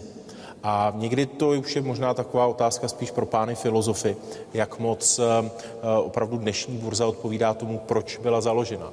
Jestli vlastně ten princip třeba krátkých operací, to znamená tzv. short selling, to znamená, že prodáváte něco, co nemáte.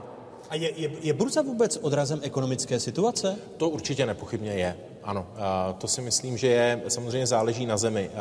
V České republice třeba to úplně není tak e, viditelné, protože ty hlavní firmy, které dělají českou ekonomiku, Škoda, spousta nějakých e, výrobců elektroniky, ať je tady Foxconn, Panasonic a další, ty, ty globální firmy nejsou na burze. Ale ve Spojených státech tam je to něco jiného. Ta, tam taková ta penetrace kapitálového trhu a toho, jak vzniká hrubý domácí produkt, je poměrně vysoká. Tak pak to odráží samozřejmě samozřejmě to, jak, v jakém stavu je ekonomika. Pro to chvíli portfolio manažer Petr Zajíc.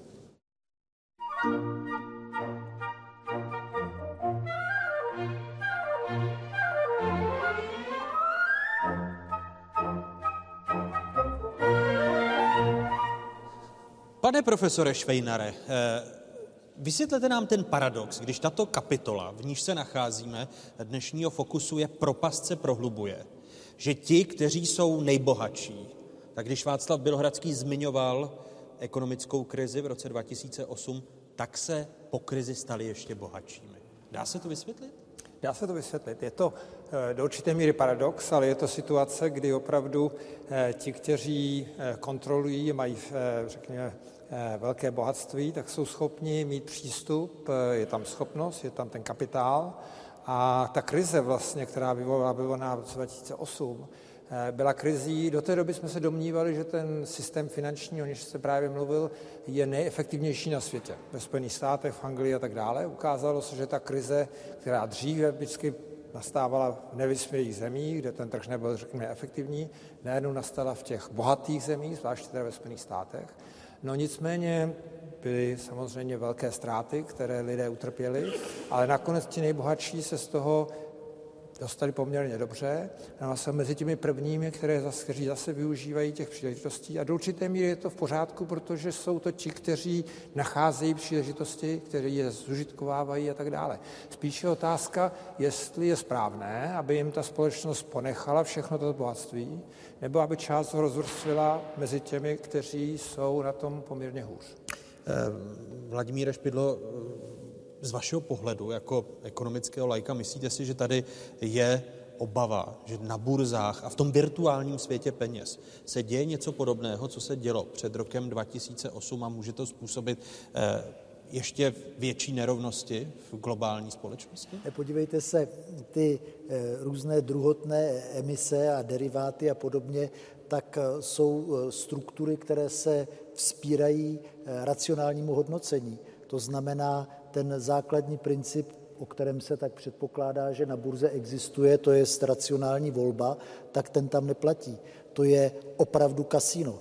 Proto se hraje na ty krátké pozice, protože v následující vteřině, dvou vteřinách, ve třech vteřinách ještě máte kontrolu, ale jakmile začnete uvažovat na rok, na dva, tak se dostáváte do stavu čistě iracionálního. Čili to se naprosto nedá odhadnout, ale v každém případě to je nestabilní systém a bubliny jsou nepochybně možné.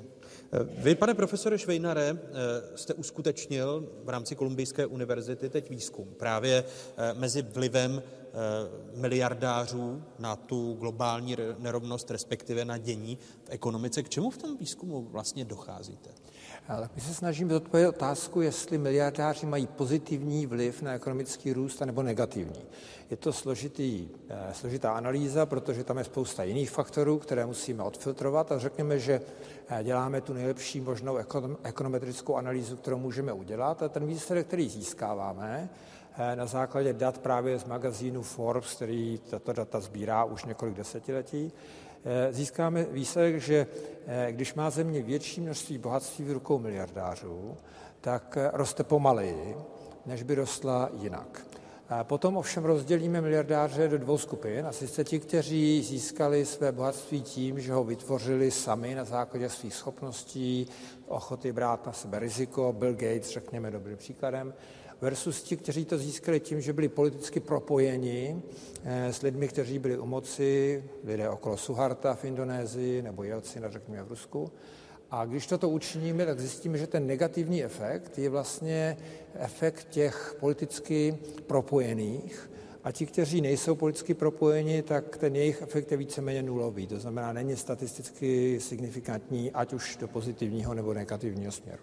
Jinak řečeno, máme-li miliardáře jako jednu entitu, tak ti, kteří jsou propojeni s politikou, ať už přímo nebo jsou v zákulisí politiky, tak to kazí těm, kteří e, v té politice nejsou. A, do, došli... a kazí to celkově společnosti, protože ten zájem na tom, aby společnost rostla a měla víc bohatství, a jestliže ten, majetství je, ten majetek je v rukou těchto politicky propojených miliardářů, tak ta společnost v průměru roste pomaleji ekonomicky, než ta, která by ho měla rozvrstvena jinak. Proč je Vladimír Špidlo ta demokratická politika a politici, proč jsou tak slabí, že nejsou schopni Podíváme-li se na krizi v roce 2008, tak učinit zásadní regulační kroky i k tomu, co jste popisoval v té předchozí odpovědi. Dívejte se, to je taky záleží vždycky na tom, jak kdy a jak, v jakém čase.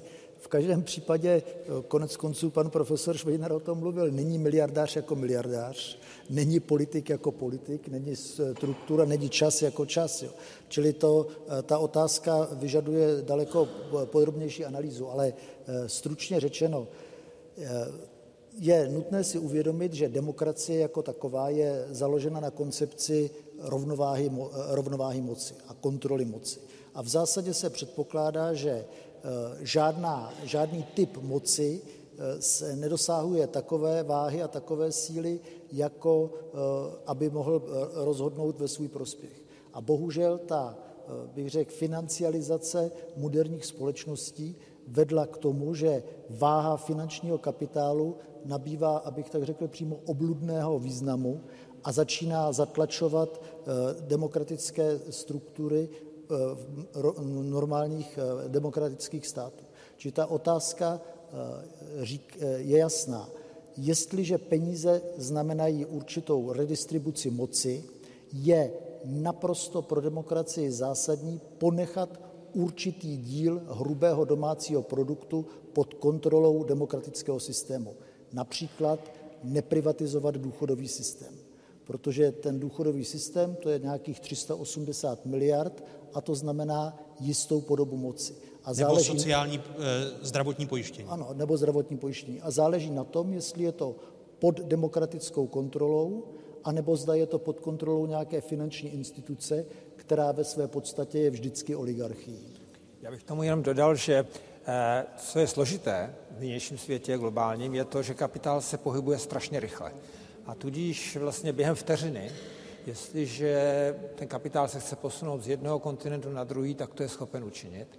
A tudíž ta hospodářská politika, která byla schopná určité kontroly, by musela být politika, která je koordinovaná na nadnárodní úrovni, nejmenším mezi těmi hlavními státy, Amerika, Evropa a tak dále, aby to mělo nějaký podstatný účinek. Jinak, co je důležité, je, aby to prostředí bylo přijatelné, jak jsme tady už měli tu diskuzi dříve, jo, podnikatelé v České republice zůstanou, pokud tady bude to prostředí pro ně přívětivé, mohou tady podnikat, mohou zaměstnávat lidi a tak dále.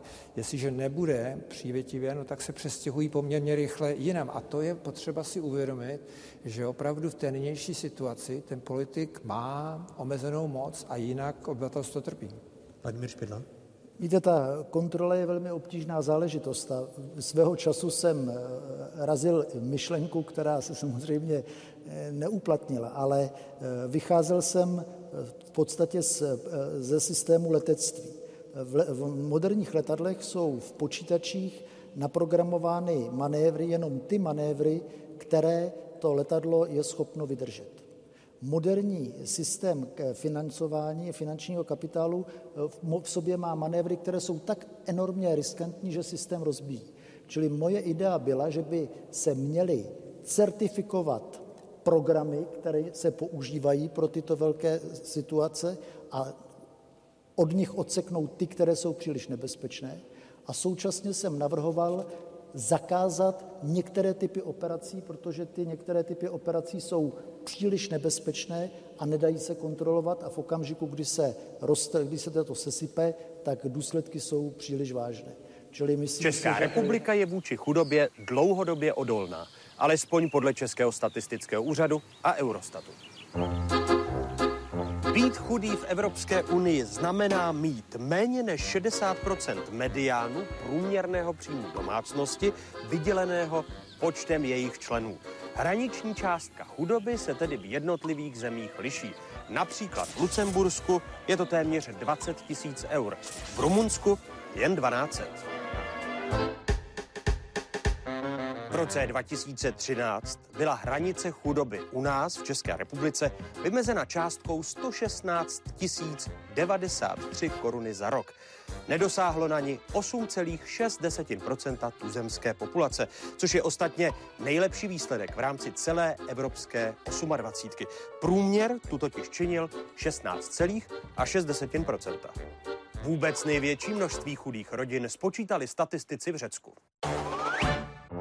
Mezi dlouhodobě nejohroženější skupiny patří nezaměstnaní, neúplné rodiny a rodiny se třemi a více dětmi.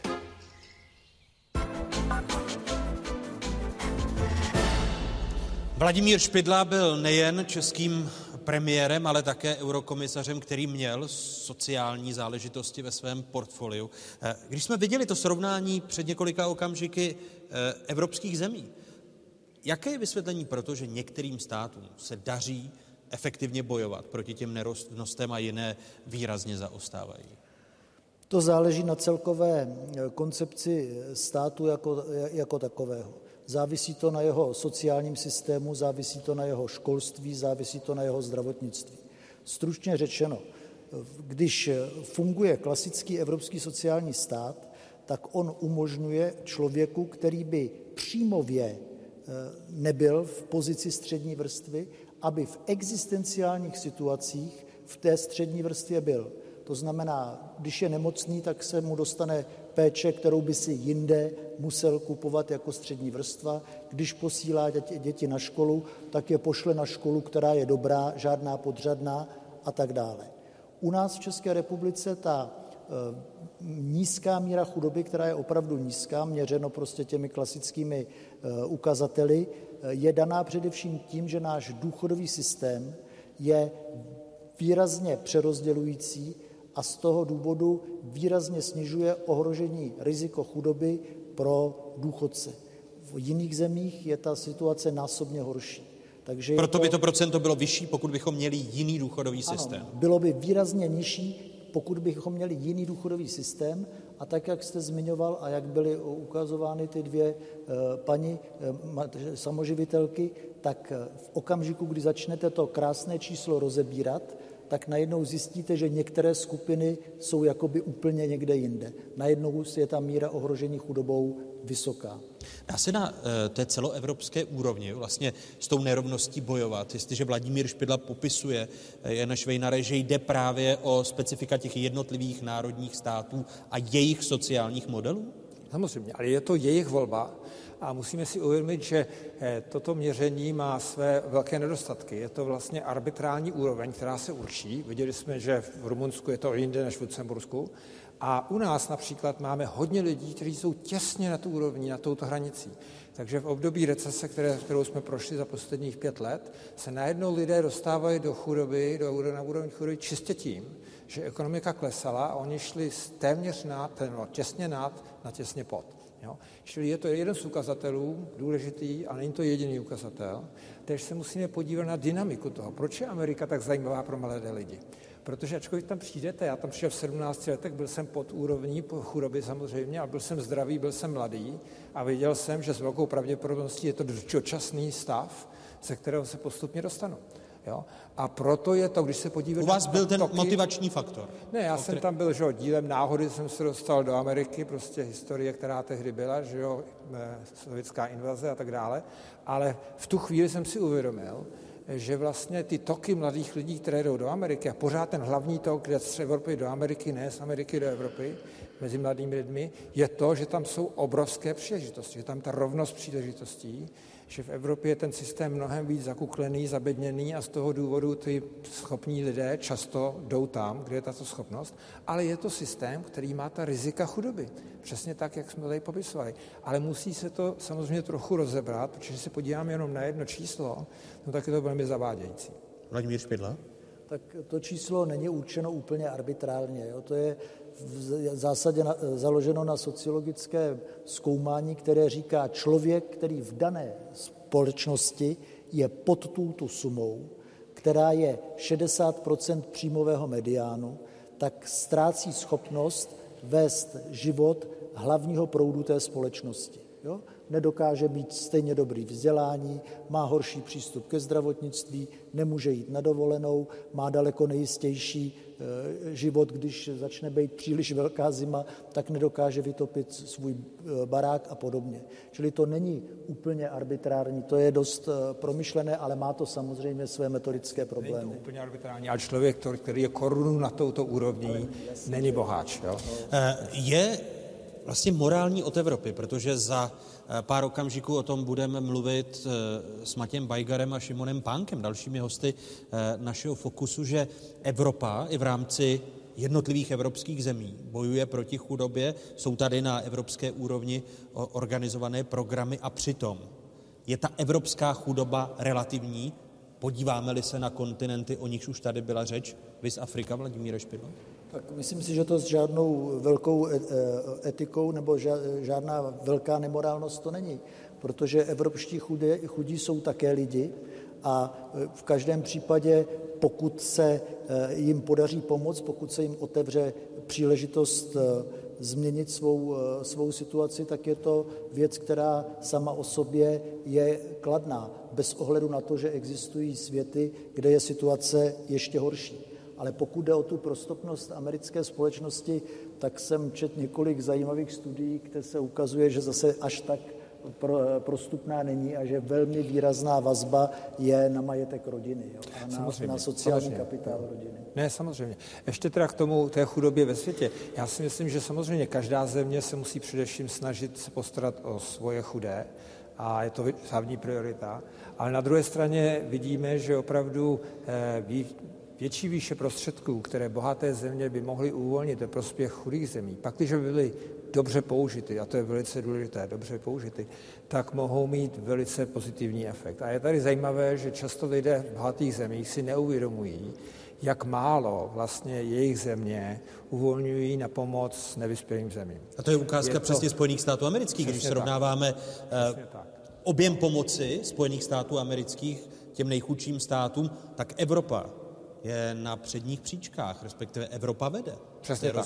Přesně tak, ale ty řádem je to opravdu obrovské, protože všechny země až na některé výjimky dávají méně než 1% svého hrubého domácího produktu nebo příjmu a v Americe teda mnohem méně, ale lidé si často myslí, že ta země dává 10% nebo 20%, jo? čili vlastně ten klam je obrovský v tom, co se domnívají a v tom, co se opravdu děje. Vladimír Špidla. Evropská unie dává přibližně 50% veškeré světové rozvojové pomoci, takže nejenom, že vede, ale je v zásadě pilířem tohoto systému. Ale je to nedostatečné, protože nebylo dosaženo 0,7% hrubého domácího produktu, což byla taková obecnější strategie. Závazky a mezinárodní strategie, které se neplní. Další téma, o kterém bez zesporu bude řeč, Vladimír Špidla a Jan Čvejnar. Děkuji. A teď se podíváme eh, do Číny. Eh, Čína, o níž už byla řeč, a eh, dolaroví miliardáři v Číně. Referuje o nich naše zpravodajka v Číně Bára Šámalová.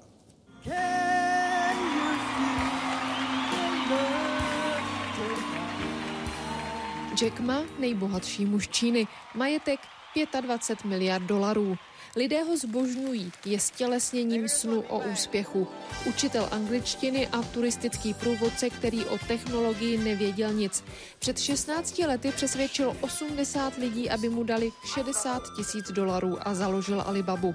Internetovou společnost, která prodává víc zboží než Amazon a eBay dohromady. Peníze se ale nezdají být jeho hlavní motivací. Za to budování říše ano, chce se věnovat problémům Číny. Biznis by měl být součástí světa, zlepšit svět a přijmout zodpovědnost. Rupert Hugerwerf je zakladatelem Hujun Report, šanghajské redakce, která každoročně sestavuje žebříček nejbohatších Číňanů. Se zpomalující ekonomikou bychom čekali, že počet miliardářů bude klesat. Ale je to přesně naopak. Na našem seznamu je letos 360 dolarových miliardářů a to jsou jen ti, které jsme objevili. Na každého, kterého jsme našli, připadá jeden, možná dva další. Takže v Číně je pravděpodobně až tisícovka dolarových miliardářů. Přibývají rychleji než jinde ve světě. Letos jich Chužun objevil o 82 víc než loni. Největším zdrojem bohatství jsou nemovitosti a výroba. Podniká v nich celá polovina miliardářů. Dohánějí je internetové technologie a nové zdroje energií. V Číně každý zbohatl vlastními silami. To je zásadní rozdíl proti Americe, kde se to dá říct o dvou třetinách miliardářů, nebo Evropě, kde je jich ještě méně. Čína je zemí self-made menů a to je na tom tak vzrušující. Průměrný věk miliardářů je 53-54 let. O 15 let méně než v Evropě a Americe. Fronta u luxusního obchodu v Hongkongu. Právě tam bohatí Číňané rádi utrácejí. Skupují značkové oblečení, diamantové hodinky, šperky, vybraná jídla a vína. Nezbytným doplňkem jsou drahé hračky na kolech. Ekonomika sice zpomaluje, ale na prodeji luxusních aut to vidět není. Značky jako Rolls-Royce a Bentley prodají v Číně víc vozů než jinde na světě. Výrobci vědí, že Číňané milují luxus a nabízejí jim speciální modely. Investují do nemovitostí a umění. Novinkou je dobročinnost. Filantropie je v Číně na vzestup. Panuje představa, že když jste úspěšný, měl byste vracet společnosti a přijmout víc odpovědnosti, ať už věnováním peněz na dobročinné účely nebo přijetím nějakého úkolu ve vládě. Jméno na seznamu bohatých dělá svým nositelům víc vrásek než radosti. Kromě veřejnosti přitahuje daňový úřad a protikorupční orgány. Strach je jedním z důvodů, proč se bohatí Číňané i s majetkem přesouvají na západ. Dalším je znečištěné životní prostředí a lepší vzdělání pro děti. Podle průzkumu emigrovalo nebo se k tomu chystá 64% čínských milionářů. Barbara Šámalová, Česká televize, Šanghaj.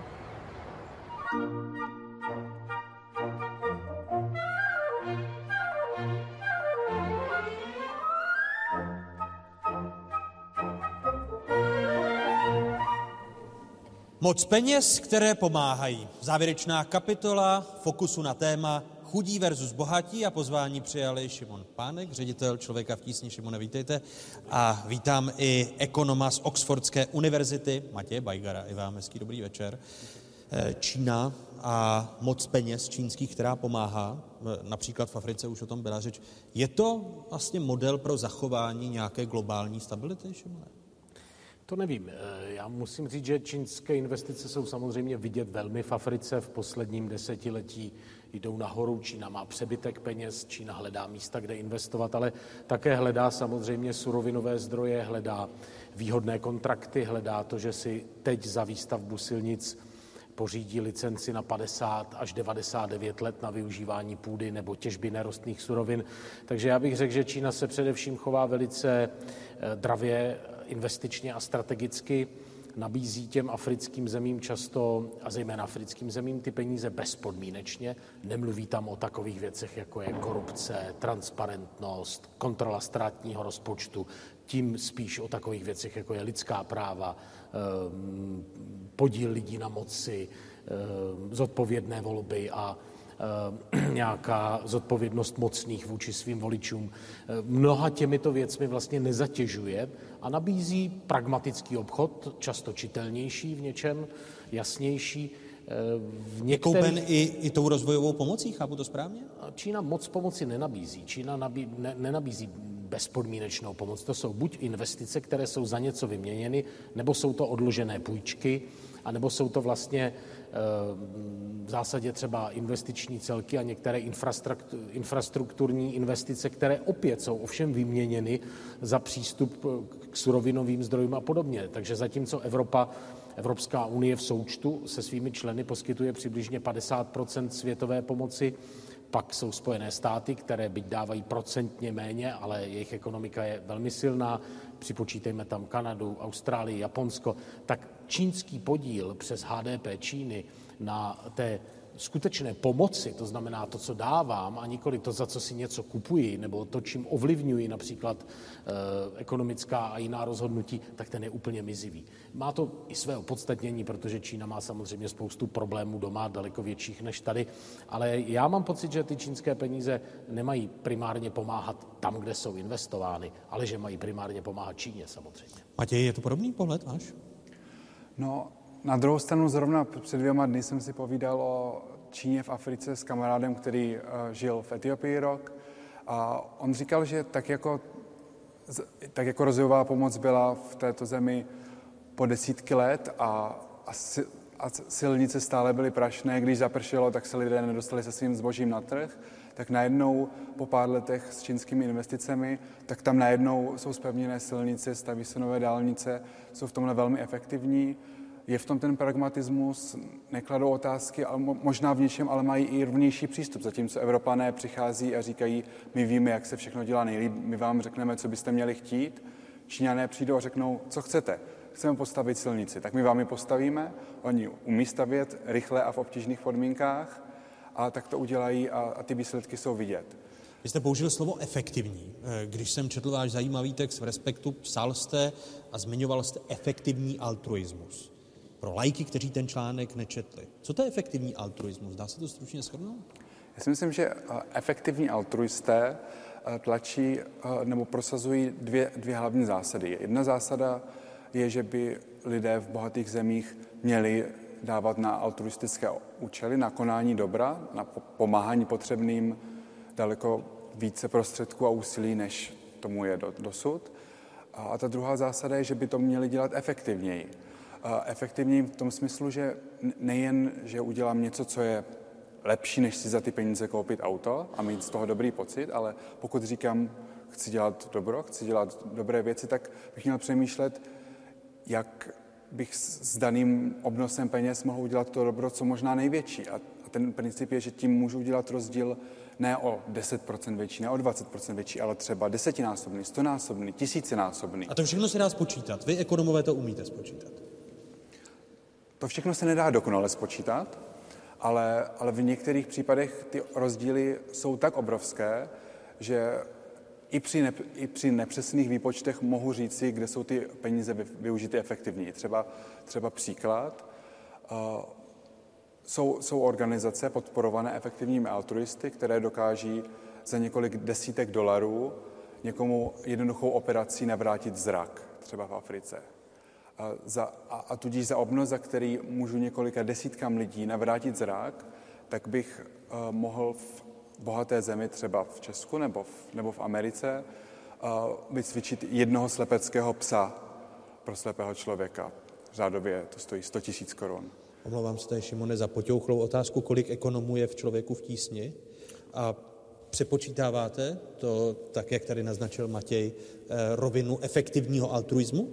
No, samozřejmě, že počítáme to, co za ty peníze dokážeme, ale rozhodně bych nemohl souhlasit s tím, že eh, nebudeme školit slepecké psy tady v Evropě, protože za stejný obnos můžeme vrátit zrak několika lidem v Africe. Ty věci se prostě nedají srovnávat, proto existují nějaké závazky světové, které by měly státy plnit, co se týče procenta svého příjmu a ty odvádět na tu rozvojovou spolupráci. Proto se na tom v rámci OSN domluvili vyspělé státy a nelze to úplně eh, vyvracet navzájem. Jo, bych vám ale namítl, ale... že právě se na tom domluvili a na to už narážel v průběhu fokusu Marek Hrubec. Ale ty závazky se neplní a proto možná do toho vstupuje rovina efektivního altruismu, který říká, no jo, podívejte se, slepecký pes, ano, 200 tisíc. Já teď možná budu mluvit eh, jako někdo z jiné branže, ne ten, kdo pracuje v Africe nebo v rozvojovém světě, ale pokud máme mít konsenzus obyvatel tady v Evropě, abychom pracovali v Africe, tak se samozřejmě musíme starat také o problémy tady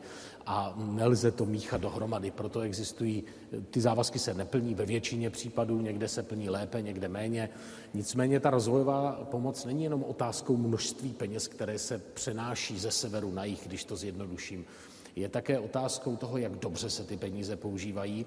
A tam bych jenom chtěl říct, že eh, neměli bychom na ty země, kde pracujeme, mít větší nároky, než máme na sebe. Když se podíváme, jak dobře používáme státní rozpočet nebo evropské fondy, třeba v nových členských státech, tak eh, je dětinské si myslet, že ty země globálního jihu budou umět s tou pomocí nakládat o něco lépe. Tím myslím tu mezistátní pomoc nebo pomoc mezi Evropskou unii, Světovou bankou a vládami těch států, kde to teče přes státní rozpočet. V našem případě je to velmi snadné, protože my se pohybujeme na té mikroúrovni, my řešíme školy, zdroje vody, malé podniky, zaměstnanost lidí, možná zemědělství, to se dá ohlídat. Když pracujete na, systém, na principu vláda-vláda, tak samozřejmě ta kontrola toho cizího státního rozpočtu, ještě když to je jako jakýsi erár nad erár svým způsobem, tak je nesmírně těžká. To nakonec vidíme tady ve střední Evropě, jak těžké je uhlídat evropské fondy.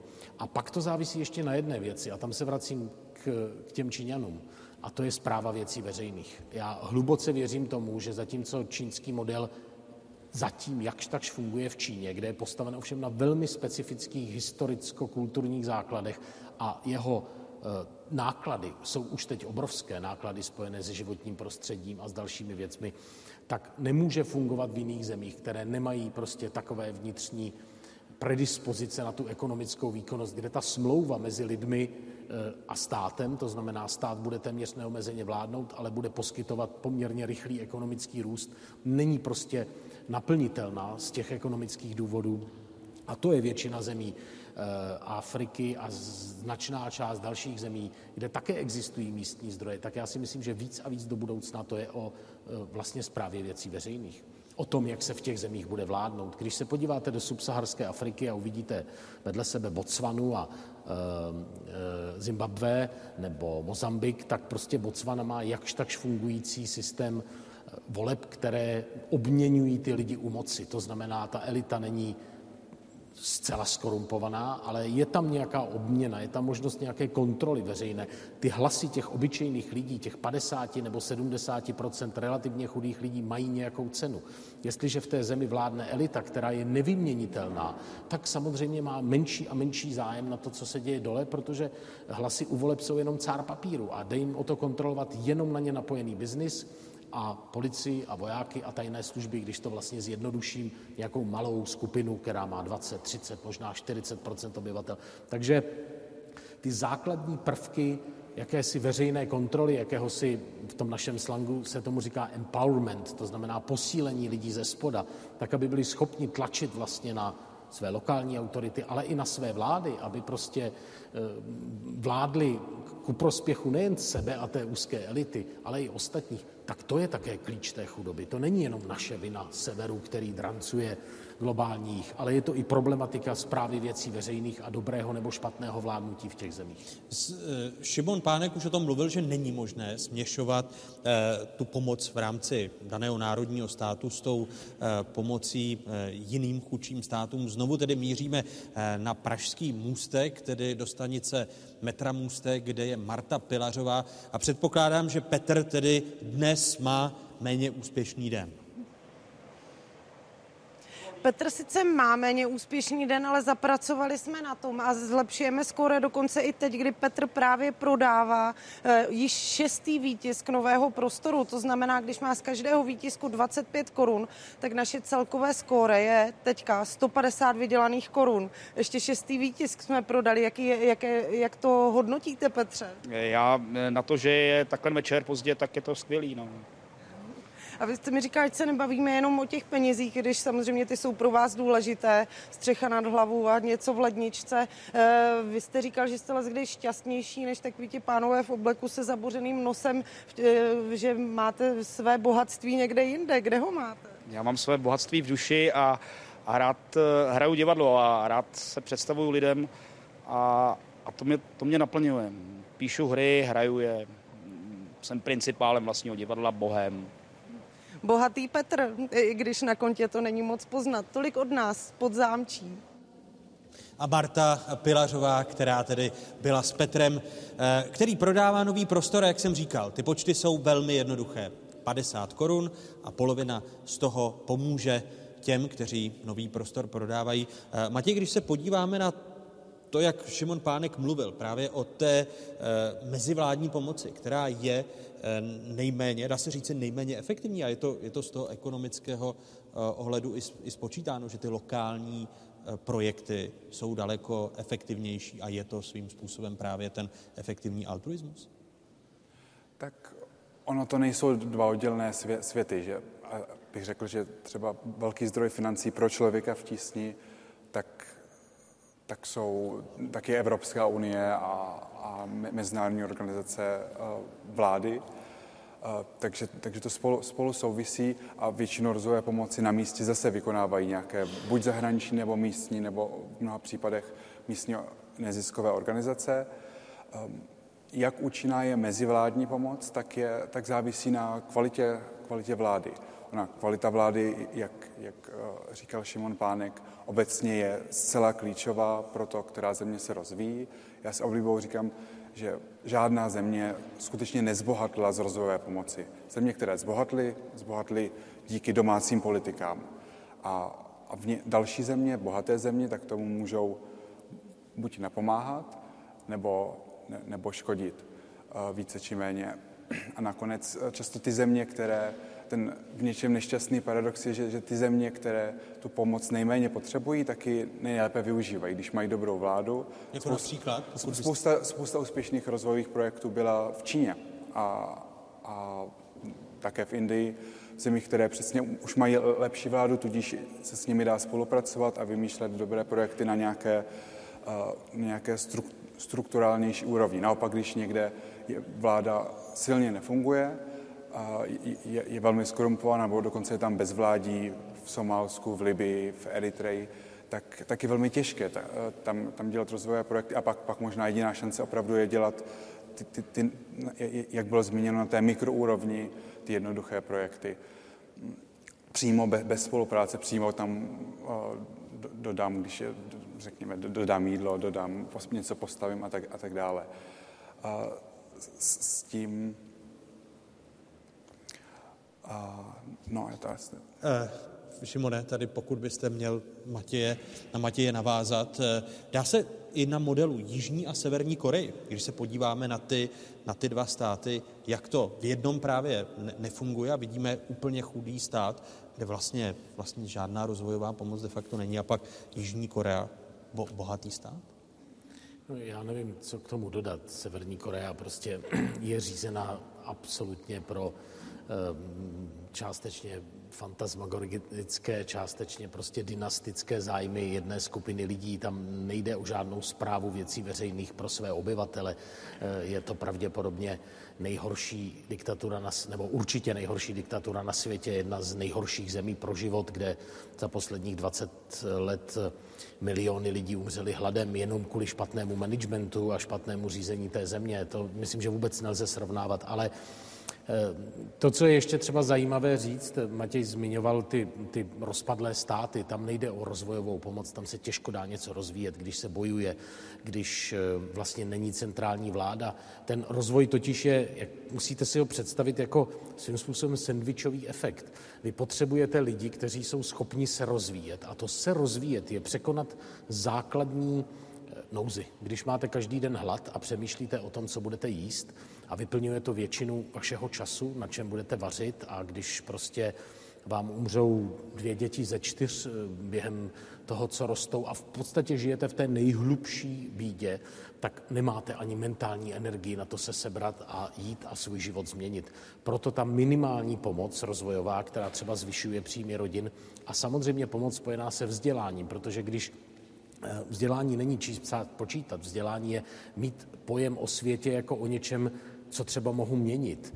Mít pojem o sobě jako o někom, kdo má vlastní vůli. Není totálně predeterminován osudem, tím, že se narodí ve 12 nebo 14 mu najdou rodiče partnera a takhle to půjde dál, začít o svém životě přemýšlet jako o něčem, o čem mohou aspoň částečně rozhodovat. Vy i já rozhodujeme neustále. A e, to je strašně důležité si uvědomit. Na druhé straně potřebujete stát, který garantuje aspoň minimální funkce policie, nějakých zákonů, nějakých soudů, nějaké bezpečnosti v tom státě. A bez těchto dvou věcí, bez energie lidí ze spoda a vlastně nějakého fungujícího prostředí a biznismenů, kteří jsou, doufejme, zodpovědní a nejde jim jenom o zisk. To je totiž problém, že do značné míry se vyprázdnil jakoby pojem odpovědného kapitalismu. Teď se tam vrací přes corporate social responsibility, daleko lepší, lepší jsou na tom, lépe jsou na tom rodinné firmy než ty přeprodávané firmy, ale e, myslím, že v zásadě ti kapitalisté, kteří koncentrují, vy jste to sám říkal, dnes 50% světového bohatství v, v, v jednom procentu rukou, tak nesou e, viditelnější a těžší odpovědnost, než nesli. A pokud nemá dojít dříve či později k nějakému krizovému zvratu, to znamená k válkám, revolucím nebo e, nestandardnímu skokovému zdanění po vítězství populistických vlád, ne třeba prokomunistických, ale silně populistických vlád, tak si myslím, že vlastně e, se musí začít chovat odpovědněji a dělit se o větší část toho, co naschromáždili, jinak roste ta tenze. Šimon Pánek a Matěj Majgar uzavírají čtvrtý díl měsíčníku Fokus. Děkuji vám, že jste s námi byli. Čtvrtý díl měsíčníku Fokus končí, aby začal díl pátý, opět za měsíc na jedno jediné téma. Vyčerpaná země. Děkuji vám, ctěnému publiku, tady v císařském sále Trojského zámku v Praze dnes sídla Galerie hlavního města Prahy. Děkuji studentům eh, pražských vysokých škol, konkrétně Vysoké školy ekonomické, eh, mezinárodní fakulty mezinárodních vztahů a Národohospodářské fakulty a také Trojskému gymnáziu. Děkuji i lidem z Nového prostoru a přeji vše dobré ve vaší pomoci. Těším se příště na shledanou. Díky.